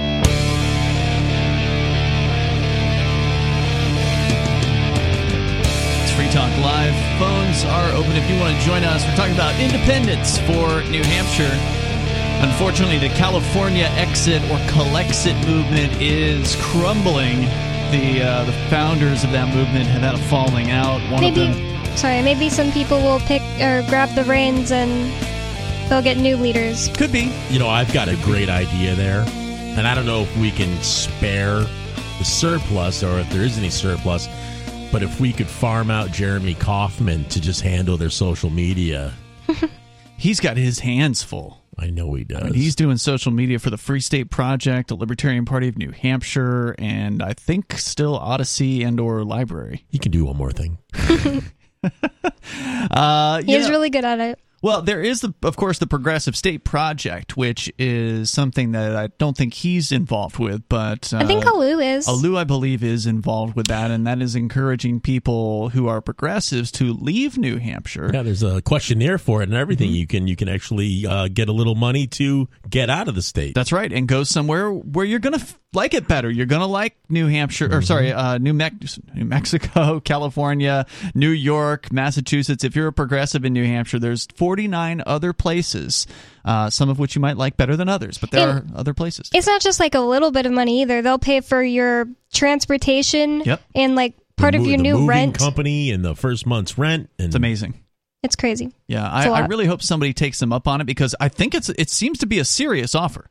Yeah, it Like is. this, it's it's kind of funny, but it's also Delicious. Like they really are seriously willing to do this for somebody that's seriously willing to actually leave. I bet there's somebody out there who is like, I'm tired of these people walking around with guns. Yeah, they're talking about it all the time. You see it all the time. I would love to see them, uh, you know, strap into a trebuchet and get launched to the to any state they want to get launched to. Yeah, and, and maybe they just can't afford to do it or think they can't. So By the way, I want to say thanks to Scott, who is a Free Talk Live supporter. He has joined the AMPS program, stands for Advertise Market Support or Advertise Market Promote and Support. You can go to amps.freetalklive.com. Scott is a gold uh, member over there at amps.freetalklive.com, meaning- he's contributing uh, 10 bucks a month to the AMPS program. You can join as well, get some cool perks, get some benefits. amps.freetalklive.com. We're reading an article from libertyblock.com where Alu Axelman just tears up a letter that was written to him by a state representative who is in opposing the state representative is opposing independence for New Hampshire. He supports the empire. He supports staying with the big government of the United States. Yet he claims to be a Republican. And Republicans supposedly are all about small government. But you can tell the reality is a lot of Republicans are all about power and in you know getting as much of it as they possibly Yeah. can. A lot of people who call themselves there's a lot of people out there calling themselves a Republican or Democrat who don't even know what that is. Yeah. You know, they they they have no idea. Just gets them elected. Yeah, it's a or they're they're a Democrat that likes guns, or they're a Republican that you know likes whatever Democrats actually like. You know, so they so so uh, the, people are sitting on the wrong side of the aisle a lot, and a lot of people hate libertarians and don't even know what it is. They just know that it's a third thing, and that's a threat. I think that a lot of uh, left leaning people hate libertarians because they think that we are Republicans. And that's why I hate being uh, called a Republican or thought of as a Republican a Mm-hmm. lot more than being thought of as a Democrat, honestly, because I just I can tell that that's the agenda. Their idea is okay to keep the left leaning people who would possibly become a libertarian from ever becoming a libertarian. We'll just make these people look like Trump lickens Hmm. Well, or whatever. A lot of the libertarians don't even know what a libertarian is, so it's Uh, that's clear. yeah. Uh, but let me go on here. This is what uh, Representative Brodie Deshaies, who uh, calls himself a Republican, arguing for staying with the empire. He says that other nations would not recognize New Hampshire as a quote sovereign nation unquote. We would become a destitute hermit republic. No one would be able to travel to our state, killing tourism, our largest industry, and we would lack the funds and infrastructure to protect our borders. Why does he think that nobody would be able to travel to our state? That's lunacy. It, it doesn't make any sense whatsoever. At all. Who Uh, would decide that Do you and know how many why? people will come here just because it's their first time to travel to a foreign country and they could just do it in their car? They think that was so funny and cool. They just go step across the border, buy some fireworks, and go home. yeah, which is what they do today. That's what they do right now. uh, but but but there would be people coming from all around the planet uh, to come here because if New Hampshire is if it's true that New Hampshire's top industry is tourism, and I'll take his word for that, then we would have more tourists here than ever before if we have an open com- you know an open community that welcomes people internationally that says hey you want to go skiing during the wintertime? You don't even need need a visa. Come on in you know or whatever. Mm-hmm. Like let people come here. Let people spend their money here in new hampshire. And it might show people from outside of New Hampshire how bad they really have it when they start running into like TSA checkpoints just to get into New Hampshire. Everybody's going to go, that's absurd. This is insane. Why are these men in the white and green trucks lining the border of New Hampshire? I just want to go skiing. What, you know, people would quickly see how stupid that is. Well, I'm just talking about people flying in. Like if we actually had freedom to travel in New Hampshire, you just fly Yeah, in, come come on on in. in. That's it. Of course, you know, again, going up against the closed borders people is going to be no easy thing to do. Although, Bonnie, you think there's not that many of them. I, I just don't right. understand how they could possibly uh, convince everybody that there's a net benefit. Like, yeah, your family borders? that lives in Massachusetts needs to have to go through, you know, a huge line and have to pay money to get to come see you now. Well, I mean, there's so they'll many people that go back and forth from Massachusetts and New Hampshire them the same way they always do. You know, Mexicans, Canadians, but we're in New Chinese, Hampshire.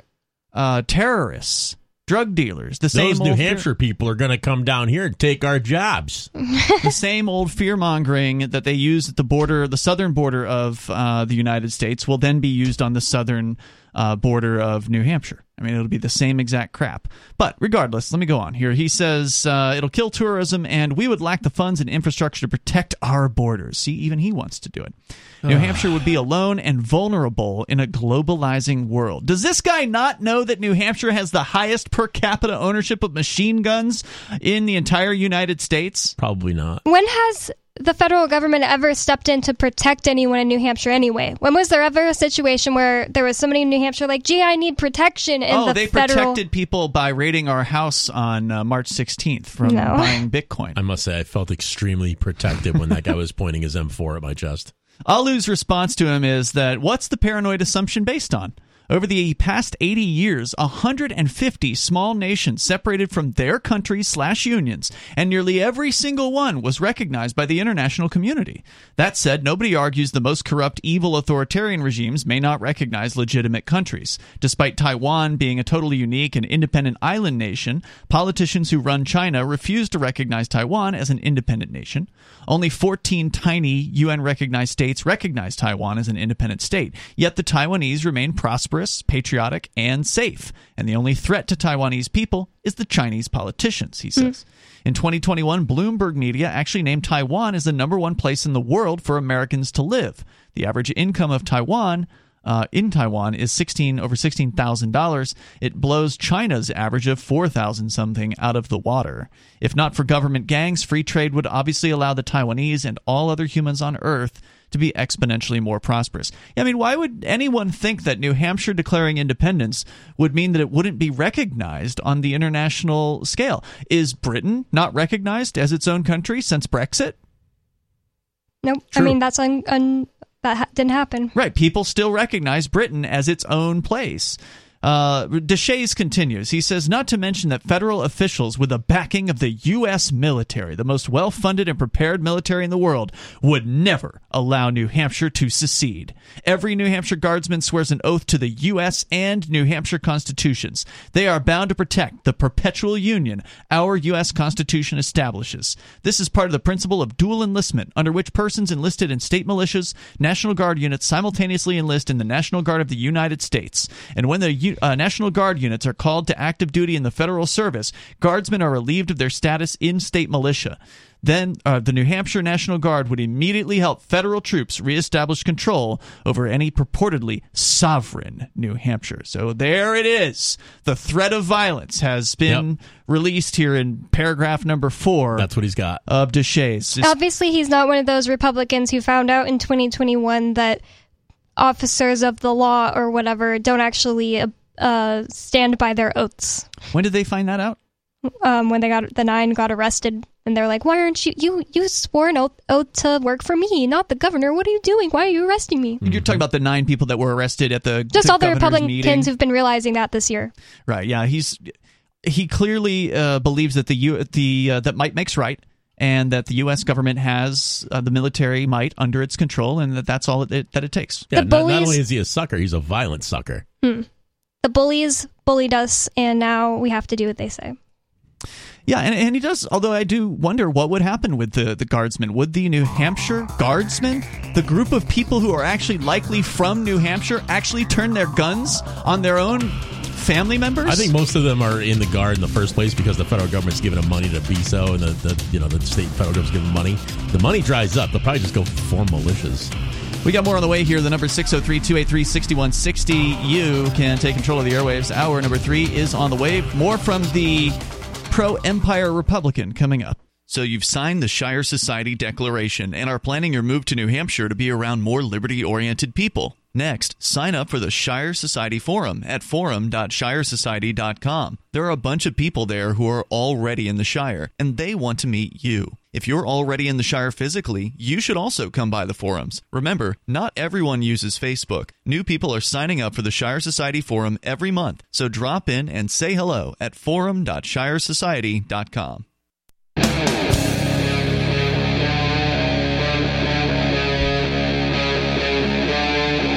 Free Talk Live. It's Free Talk Live, and you can join us here. The number is 603 283 6160. That's 603 283 6160. Here tonight, you've got Ian, Matt, And Bonnie, We're going to get uh, back to your calls and thoughts. Also, we've been talking about New Hampshire independence as the state representatives are taking up CACR 32, which is an actual uh, pr- proposal to amend the Constitution of New Hampshire to declare independence. If passed by the people on the ballot, uh, it has to get to the ballot first. So, first, it has to go through 60% of the state house, and then 60% of the senators have to vote for it. So, it's definitely got its work cut out for it. It's the first time anything like this has ever been proposed that I'm aware of nationwide. Now, I know that there was Texas earlier this year did have um, there was it wasn't a ballot measure. It was like a piece of legislation that if it was passed would simply have been a resolution by the Texas legislature to say Texas should begin considering to think about leaving the United States. But it would just be a resolution. Right? And a resolution by definition is non-binding. Yeah, this is a different thing. So New Hampshire's proposal is an actual constitutional amendment that would amend the Constitution as soon as it is passed by the people of New Hampshire. And it does require two thirds of the voters. So it's, again, a fairly hefty requirement. Uh, but if it were to be passed by two thirds of the voters, it would then declare New Hampshire's peaceful independence from the United States, and we would move forward as a sovereign nation. immediately. That's it. Yeah, right away. So, uh, so again, I'd like to know if there's been anything that strong passed anywhere, except for here in New Hampshire, since King George times. Never. I don't think it has. I uh, would love to hear about it if it has. I mean, with the exception of maybe you know the Civil War. When I told my grandpa from Alabama about it, he said, Y'all can't do that. Y'all are Yankees. That's funny. well, we did it once before. And- Switcheroo, old man. What's old is new again. We did this before. New Hampshire did this from the king Yep. way back in the day, and we can do it again from this king. Uh, let's go to Mark. He's calling in from uh, watching us on Flote, F L O T E dot app. Go ahead, Mark. Hey, Ian, can you hear me okay? Yes, loud and clear. Terrific, terrific. Hey, I'm calling in. I understand your topic, but I, I wanted to uh, call in and uh, make sure that this day didn't go unmarked. Uh, with, it, basically, Studio 8424 LRN is now beginning its third year of 24 7 operation uh, as an internet affiliate of the Liberty Radio Network, and we're very proud Thank of you. that. Thank you. Yeah, you guys have a channel over on flote.app. Again, that's F L O T E, which is a freedom oriented social media platform run by some libertarian folks. Some great human beings. Yeah. Yes, we're having fun doing that, and I wanted to make sure uh, people knew my channel, uh, which, as you know, uh, we used to do the video feed for Free Talk Live. Thank you for coming over and turning your uh, your key over there. Um, now we have been able to make our channel operate with lower bandwidth requirements, which means that you can listen in your Bluetooth car stereo or other Bluetooth speaker, uh, internet speaker, and take LRN with you uh, on the go. So you don't actually have to be sitting in front of your computer. You can literally be in your car, have your cell phone paired to your car stereo, and be listening to the Liberty Radio Network.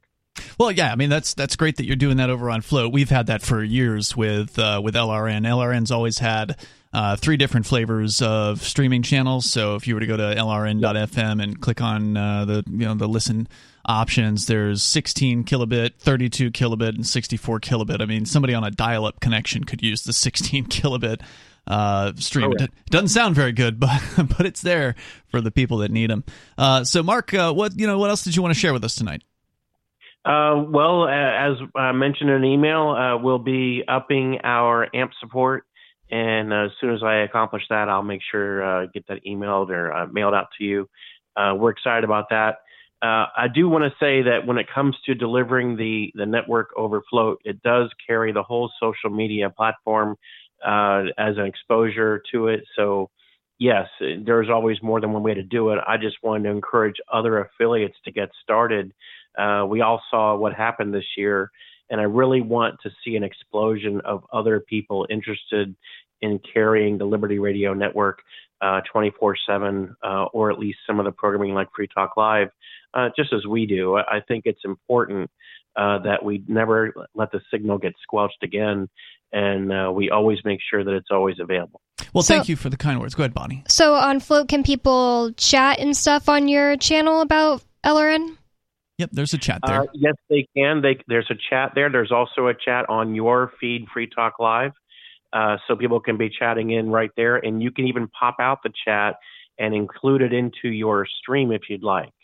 Uh, however you want to do yeah, that. it's a But- nice platform, and aren't they coming out with uh, like a 1.0? It's basically been in a beta for the last two years, right?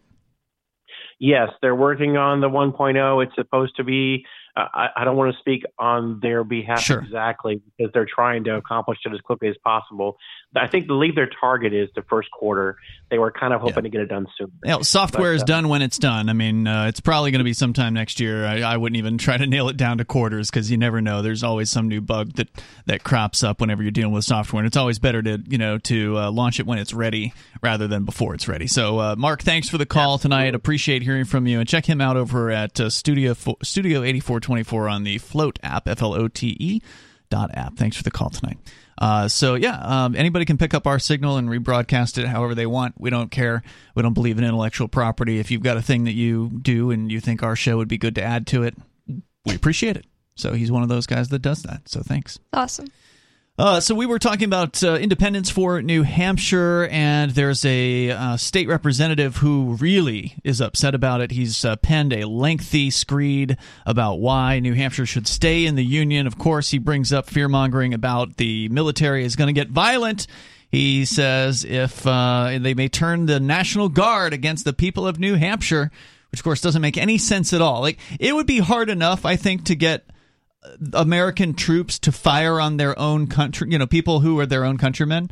Uh, I, th- I think there are some who would do it for sure, but I think a lot of them would say, "Well, geez, I know people in New Hampshire. I don't know if I want to kill, Plus- you know, my family members." when people say some of the military might actually turn their guns on the people, it's it's more. I mean, it, I can believe that some random person who's from Missouri and he joined the military and now they're telling him to sh- point guns at somebody in Louisiana. I could believe that would happen before s- a, co- a guardsman from the state that they're in, a small state, doing that to the the people that live there. Yeah, it's the most unbelievable claim that the actual New Hampshire guardsmen Yeah. would actually start shooting their own, you know, countrymen in New Hampshire. I just don't buy it. I think it's. Uh, I don't know, man. There's a lot of order followers out there. No doubt, no doubt. But I mean, it's one thing to follow an order to go over and kill people in the Middle East, which I oppose. I'm opposed to all those wars. But it's a whole other thing to ask somebody to go kill somebody they grew up with.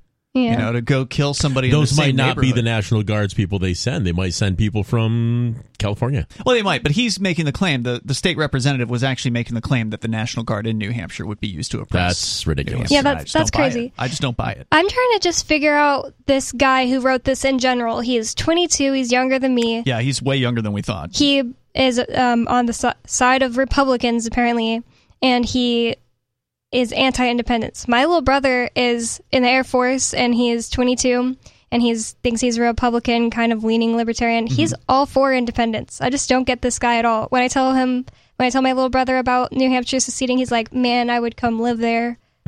Well, I think that the difference between your brother and this uh, state representative is the state representative is a power seeker.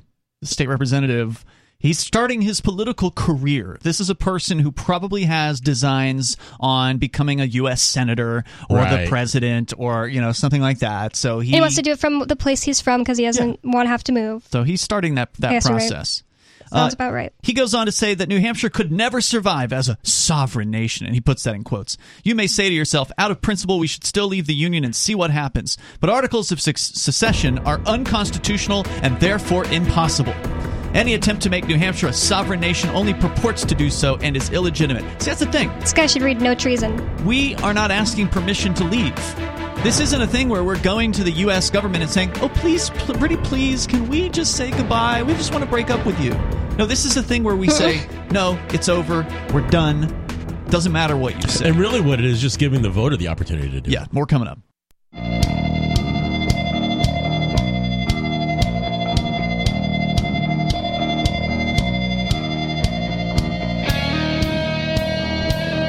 Talk Live.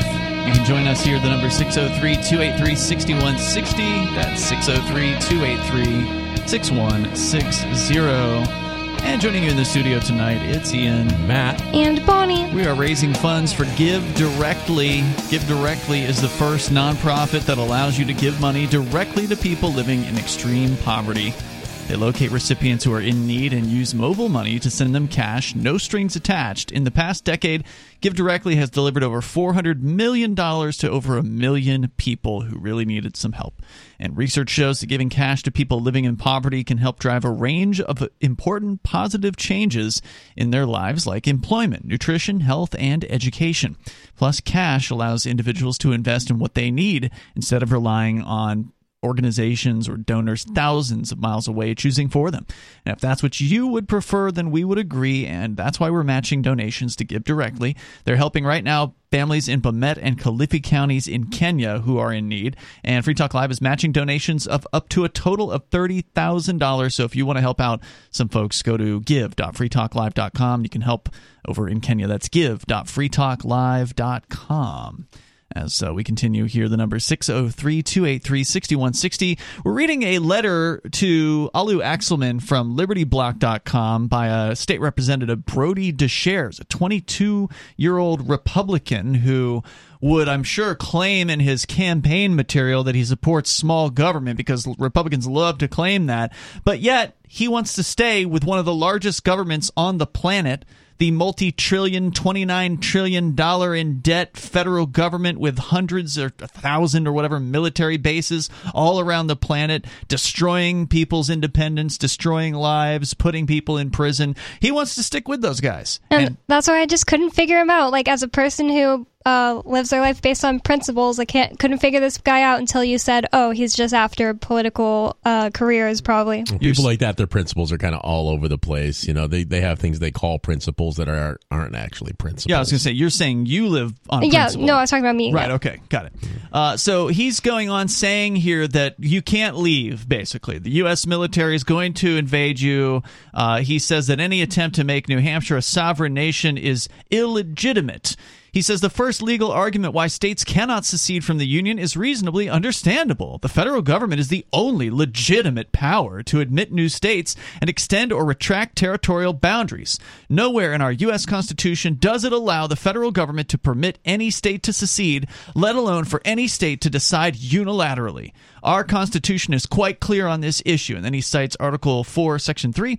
He says no state constitution has ever suggested that states hold this power. Constitutions are implicit contracts with citizens that grant government specific powers.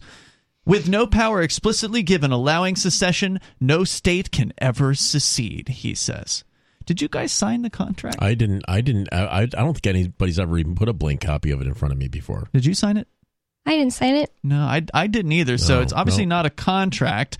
Um, so he's obviously wrong about that. But uh, Alu Axelman from LibertyBlock.com in his uh, previously cites the right of revolution because this guy says that there's nothing in this in any state constitution that suggests that states can secede. But And right there, in, even if um he if we told him we didn't sign it, he would just say somebody else signed it for us. That's not a contract either. Somebody No, else can't not. sign a contract for you. not unless they have power of attorney. So, uh, anyway, Article 10 of New Hampshire's Constitution, I'm just going to read it. It's just a couple sentences here. Right of revolution.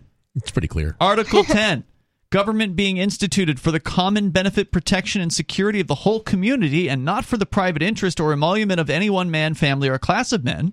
Therefore, whenever the ends of government are perverted and public liberty manifestly endangered, do you think we're there? Yes. We're there. Right? Definitely. Yeah. Uh, and all other means of redress are ineffectual. The people may, and of right, ought to reform the old or establish a new government.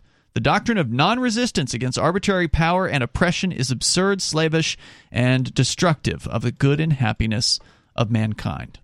So that is Article 10. So this is basically yeah, this is basically that, right?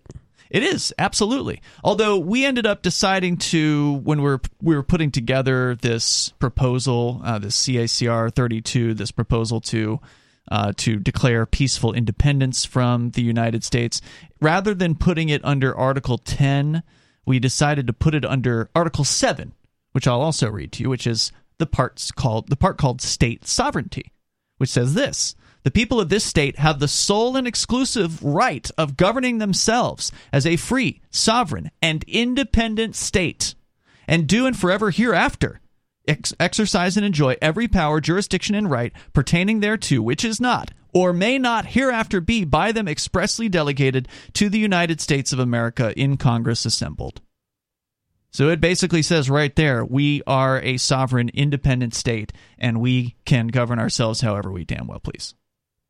So I don't know who would ever have a problem with that. yeah, so well, this guy would apparently. Yeah. Uh, so the proposal is to actually modify the state constitution under that article and add a seven A to it, which would talk about being an independent nation and declaring independence from the United States. So we could never take out that part that says um anything about the United States like Actually, yes, Bonnie. The uh, one of the parts of the uh, the proposal, the New Hampshire CACR 32, that is going to be you know considered, is uh, one of the sentences there is basically that all references to the Hmm. United States are nullified Oh yeah, okay. in the whole rest of the Constitution. So it'd still be there and then part B would just say, "Oh yeah, nullify that." Yeah, 7A would say that all references to the United States within the Constitution of New Hampshire are hereby nullified.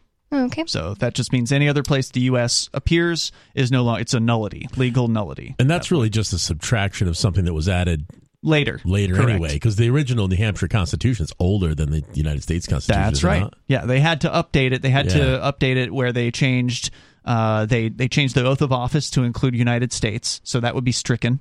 So really, we could just uh, come back at him and say, actually, it's illegal for us to be part of the United States because our Constitution said that we're a sovereign state. And I mean, not that that's really an argument, was but it's the same argument as him. Well, right, but I mean, they legally joined the United States. Yep, and we can legally leave. and we can walk away without asking for permission. I'm In just fact- saying it's the same spirit of an idea. Oh, It's like a club. You just end your membership. It's That's as right. easy as that. Yeah, and the club gets to decide whether you can join, but they Right. don't get to decide whether you can leave. Right. Think about it that way. That's pretty psycho to think that anybody in a club would prevent you from walking. Right. Put a gun to your no, head. Yeah. You can't leave. What is it, Hotel California or, the mafia. or the mafia? It's just the mafia. So Alu points out, he says, I don't think the representative is making the argument he thinks he's making. The question is whether the people of New Hampshire have the right of self governance. First, the state entered the Union 240 years ago, meaning that nobody currently alive in New Hampshire has ever had an opportunity to make their voice heard or to cast a vote on whether they'd like to remain under the thumb of DC politicians. Second, the reader must understand that a state has always been synonymous with country. Indeed, New Hampshire went from being a British colony to a self governing state in 1776. Later, a few delegates from New Hampshire agreed to be part of an alliance in a union with the other former colonies, represented by an extremely weak central government.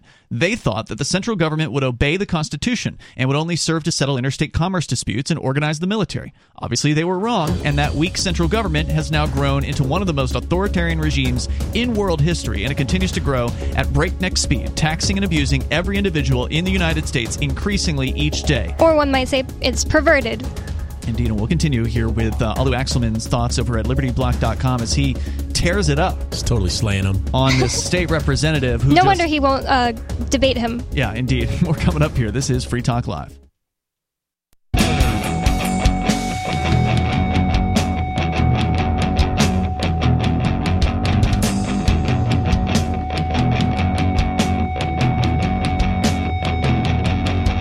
Free Talk Live. Phones open here. If you want to join us, we're talking about independence. It's uh, apparently been trending online recently. The idea of a national divorce is a thing people are talking about, and it needs to happen. Uh, but it needs to happen on more than just a red and blue countries basis. We just need to have 50 different countries Yeah. out there. Let let there be 50 different opportunities, 50 different configurations of governments for people to choose which one is the best for them.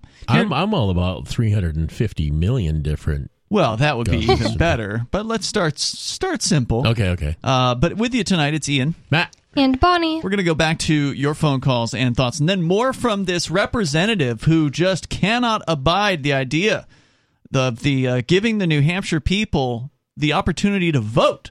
That's all the question is: is should the people of New Hampshire be able to choose whether or not to declare independence? And he is saying no, they shouldn't. Who do these legislators think they are that they would give the people the ability to, to make that choice? Or you mean prevent? yeah. Yeah, because the, 'cause the proposal is to, to allow people to make Right. that choice. Yeah, that's But I'm, I'm speaking from his point of view. Who who do these who do these legislators think they are that Ah, yeah. are they're allowing the voters to make a decision on this? The, we need, we the legislators need to prevent the voters from making a decision on this. That's what he's saying. Yep, Uh, and that's why when I messaged or emailed them, uh, I emailed the committee saying I want them to vote ought to pass. I said, please defend democracy. Did you get any replies? I did not. I didn't get any replies. Yeah, so interesting that he replied to Alu, apparently. Uh, and we're going to continue with that in a moment. But Hugh is on the line, listening in Tennessee in the Chattanooga area to WGOW. Go ahead, Hugh. Hey guys, loving the show. Thanks. What's on your mind? Uh, well, I was going to say uh, on your topic about uh, having him bring in a, a, a National Guard from another state. The interesting thing about National Guard is they have to be activated by the governor of said state. So he would have to go to whatever governor they wanted to take California, California to come in there. He'd have to ask California's governor permission to use his guardsmen Hmm. and get permissions that way. That'd be the only way he could do it. So now he'd have to convince someone else completely. Hmm, interesting. That means okay. definitely the New Hampshire governor wouldn't say, okay, yeah, we're sicking them on the people. Well, I would hope that he wouldn't, Yeah. but the New Hampshire governor is uh, an Awful. empire supporter. I mean, he loves the federal Yeah. government. He wants to be part of the federal government. So it wouldn't surprise me if Sununu would just let him do whatever they wanted to Well, do when does when is his election? Because I doubt he'll. this year. But like before, or after we would vote on, or at the same, Same time. Oh, Same time. Uh, so yeah, I imagine there's going to be a question put to him about uh, secession. It'll be interesting to see what he has to say. But uh, Hugh, you do bring up an interesting potential barrier. The idea being that if the federal government goes to different state governors and says, "We need your guardsmen to invade one of our states," uh, that there's a chance they might say no. Is what you're saying? Right. I mean, even then, you know, if, if any of those guys value their jobs, they would probably, you know, not stick their nose in there for him. Especially a young guy like that. He's not really a seasoned guy. So. Yeah, it might be a politically unpopular move to slaughter, um, you know, American people and family members Yeah, of the people that live in those states. Because, like, you know, the people that live in New York, some of them probably have some family members here in, in New Hampshire, right? Uh, thanks, Hugh. Anything else you want to share? No, man, that's it. Appreciate it, man. You're Thanks for the call tonight. doing what you do. Right. Thanks. Thank you. We will. Uh, 603 283 6160 is the number here. So, again, the uh, the state rep who is pro or pro union, pro empire. And by the way, I, I think it's important to point these people as pro empire. These people who want to stay with the empire, they're loyalists, just like Yep. back in the day, the loyalists with They the are. king. And you know, it's funny because in my research, a lot of the people who live in New Hampshire live up here, and they're the their ancestors are basically people who couldn't stand living near all the loyalists after they they just got done fighting a revolution. Mm. They got done fighting a bloody revolution in the name of getting away from the king, and then they, you know, the revolution is won. They go back to their home areas, they find you know Boston is loaded with supporters of the king still. They couldn't stand being around him, so they moved up here. Never heard of that. They moved into the woods. Interesting. Makes sense though. And Boston is still a terrible place. that must be why place. the culture is the way it is in New Hampshire. I bet you it is. Yes, the live for your die mentality goes way Yeah. back. Yeah, and you go you go further west into Massachusetts, it's the same. You get into you know parts of New York. There's some sturdy people in upstate New York. They don't want big government. You know, New York is not. Uh, it's only a leftist state because it's controlled by Albany and uh, and uh, New York City. yeah, we just had maybe like two months ago or a month ago a couple moved from upstate New York. Um, they moved to New Hampshire to get out of there because they are Mm-hmm. Oh, they're, they're coming out of New York every single day now. You see I them bet. watch the Free State Project Facebook page, and it's like every other post is a New Yorker. Any libertarian with sense in their heads needs to get the hell out of New out. York. You have to leave. Uh, all right. So the state representative who's seething here over the idea of independence, he cites constitutions. He says the Constitution doesn't allow the federal government to permit any state to secede. But Alu points out that the Tenth Amendment to the Constitution, the U.S. Constitution, is very clear. And it says the exact opposite of what Representative Deshaies claims. Quote, the powers not delegated to the U.S. by the Constitution nor prohibited by it to the states are reserved to the states respectively or to the people, unquote. And the Constitution, says Alu, does not delegate to the federal government the power to prevent any state from leaving the Union. Yeah. It doesn't even talk about it. This means that the right to secession is allowed by the U.S. Constitution because it doesn't prohibit it. He says, I'm not sure why he mentions Article 4, Section 3, which clearly says nothing about secession. Quote, new states may be admitted by the Congress into this union, but no new state shall be formed or erected within the jurisdiction of any other state, nor any state be formed by the junction of two or more states or parts of states without the consent of the legislatures of the states concerned as well as of the Congress. That just talks about creating a new state Inside in the state. United States. Mm-hmm. So, of course, they have jurisdiction over that process. It doesn't Yeah. say anything about preventing people from leaving. Yeah, and we wouldn't be creating anything new. What he doesn't understand is the sovereign state of New Hampshire does exist. It's just not sovereign right now. That's a good point. And yeah, and you know what I I think an overarching thing that we might even be overlooking is uh, if we could even get this on the ballot, it wouldn't just be a big deal here. Even if it didn't even if it didn't win, even if there wasn't uh, Mhm. you know secession, it would be a big shot across the bow all across the entire country eh, because there's a lot of people in this country and the- New Hampshire's first in the union, you know, for Right. Yeah. so if they're going to look at well, those those people vote first, and their their numbers come in first every year, and they want to leave. Yeah. well, I want to leave. How, can we leave? Yes, you know, that's you got the people whole in- idea. You got people in Kansas starting to ask this question. And, you I know, mean, Wyoming and whatever. if it gets on the ballot, that al- alone is an incredible success and would be amazing. totally. And honestly, I think if it gets on the ballot, it could pass. I think there is a possibility Like I think there is too. in the realm, in the realm of possibility that it could happen. Um, but but it will get people talking, and that's the whole point of this: is not only to get the people of New Hampshire talking, but to get the rest of the country talking about independence and and spark other similar movements.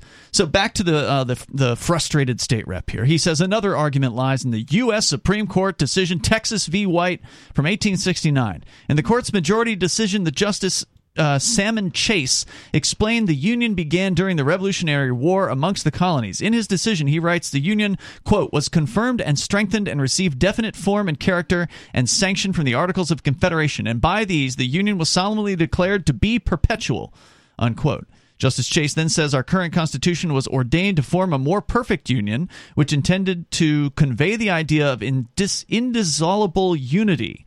Therefore, the union can never be dissolved. Our form. We're not saying we want to dissolve your union. Right. We You just don't guys can be- have it. Yeah, we don't want to be in your club. And you, you know, Ian, earlier you said it was like a mafia. It's not really like a mafia. Mafia. There are people in mafias that have honor and Mhm, they, they have respect, and there's there's a way. And, it- and they generally won't kill women and children. Right. And and this is more about this is more like a cult. Mm. Yeah, I- that's this- absolutely this true. This is way more like a cult than it is a mafia. The state rep says our form of government and constitution is predicated upon the union's perpetual existence. Without this perpetual existence, we would be throwing away the union, and with it, the U.S. Constitution. Yes, mm-hmm. yes. Why would we want to keep it? What is it about the union that is so beneficial? But also, we wouldn't be throwing away the Constitution. It just we would just make it not apply to one state, our state. Well, yeah, the, the Constitution would still exist for Yeah. the other 49 states. Sure. I don't want to have anything to do with it, and I don't If he does, understand he why- can go to Maine. Yeah, sure. Go to Massachusetts. Go to uh, move to Florida if he's a Republican. He'd love it there. There's more coming up here in moments. 603 283 6160. You can share your thoughts.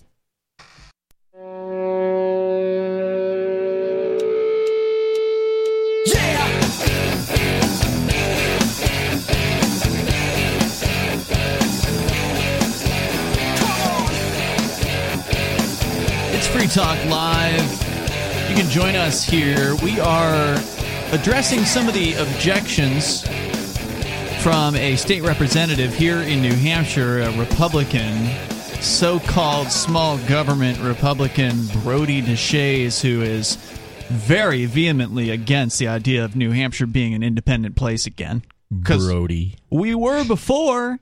It's happened before that New Hampshire has gone up against one of the largest world powers and said, no, we're out.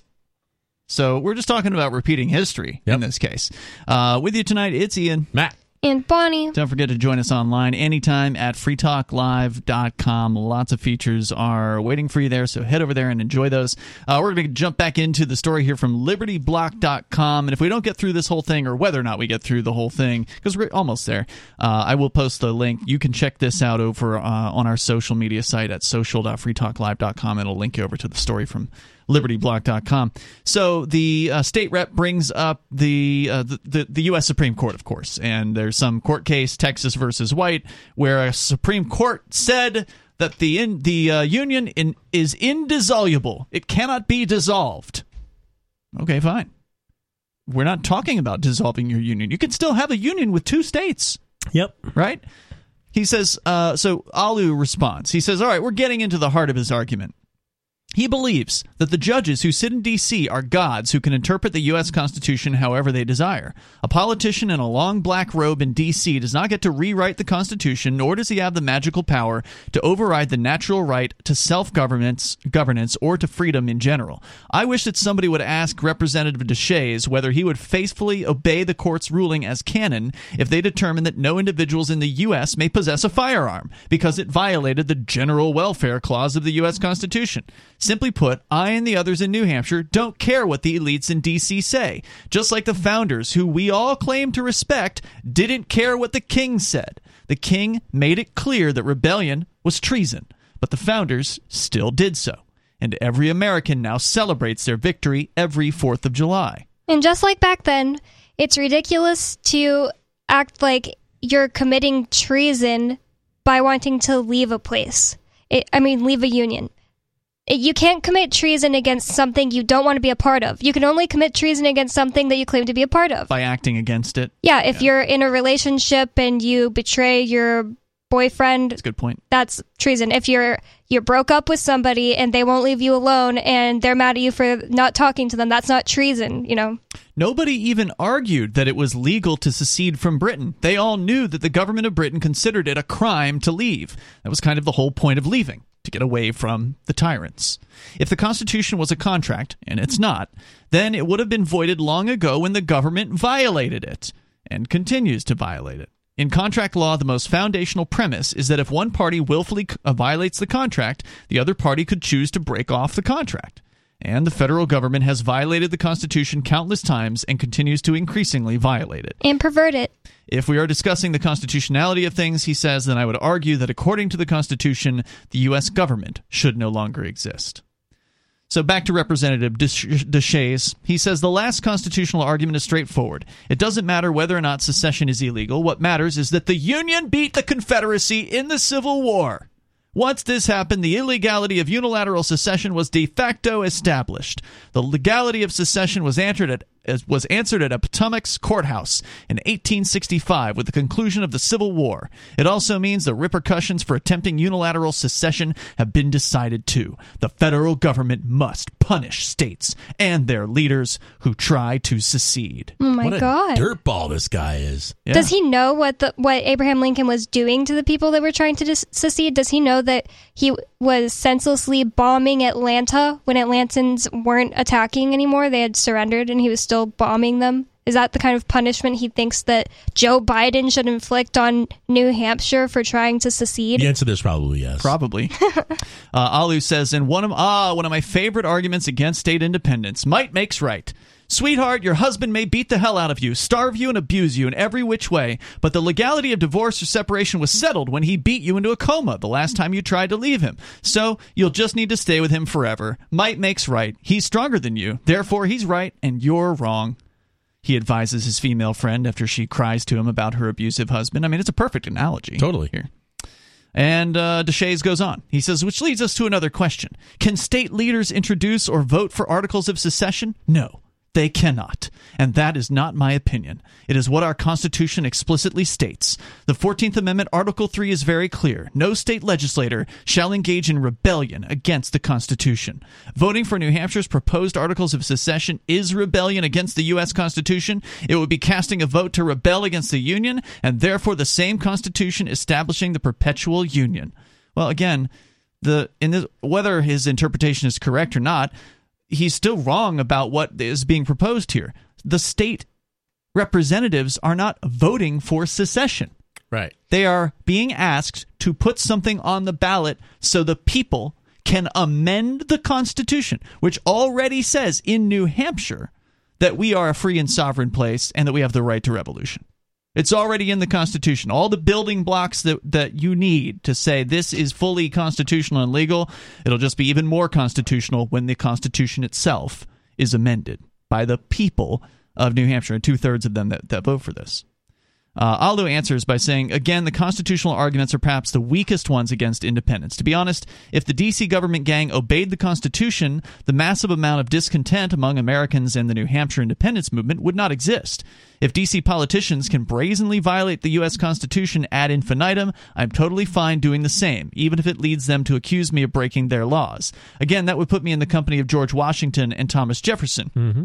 He says, I'm okay with that.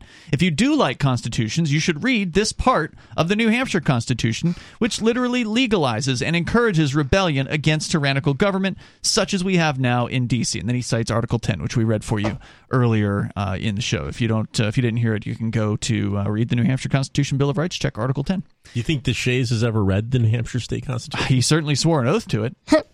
Uh, Deshaies goes on saying state lawmakers have also introduced legislation establishing a process to remove members of the general court who have engaged in insurrection or rebellion. I think that's his bill. I think. uh, I, I suspect he's the one that that's uh, that signed that one.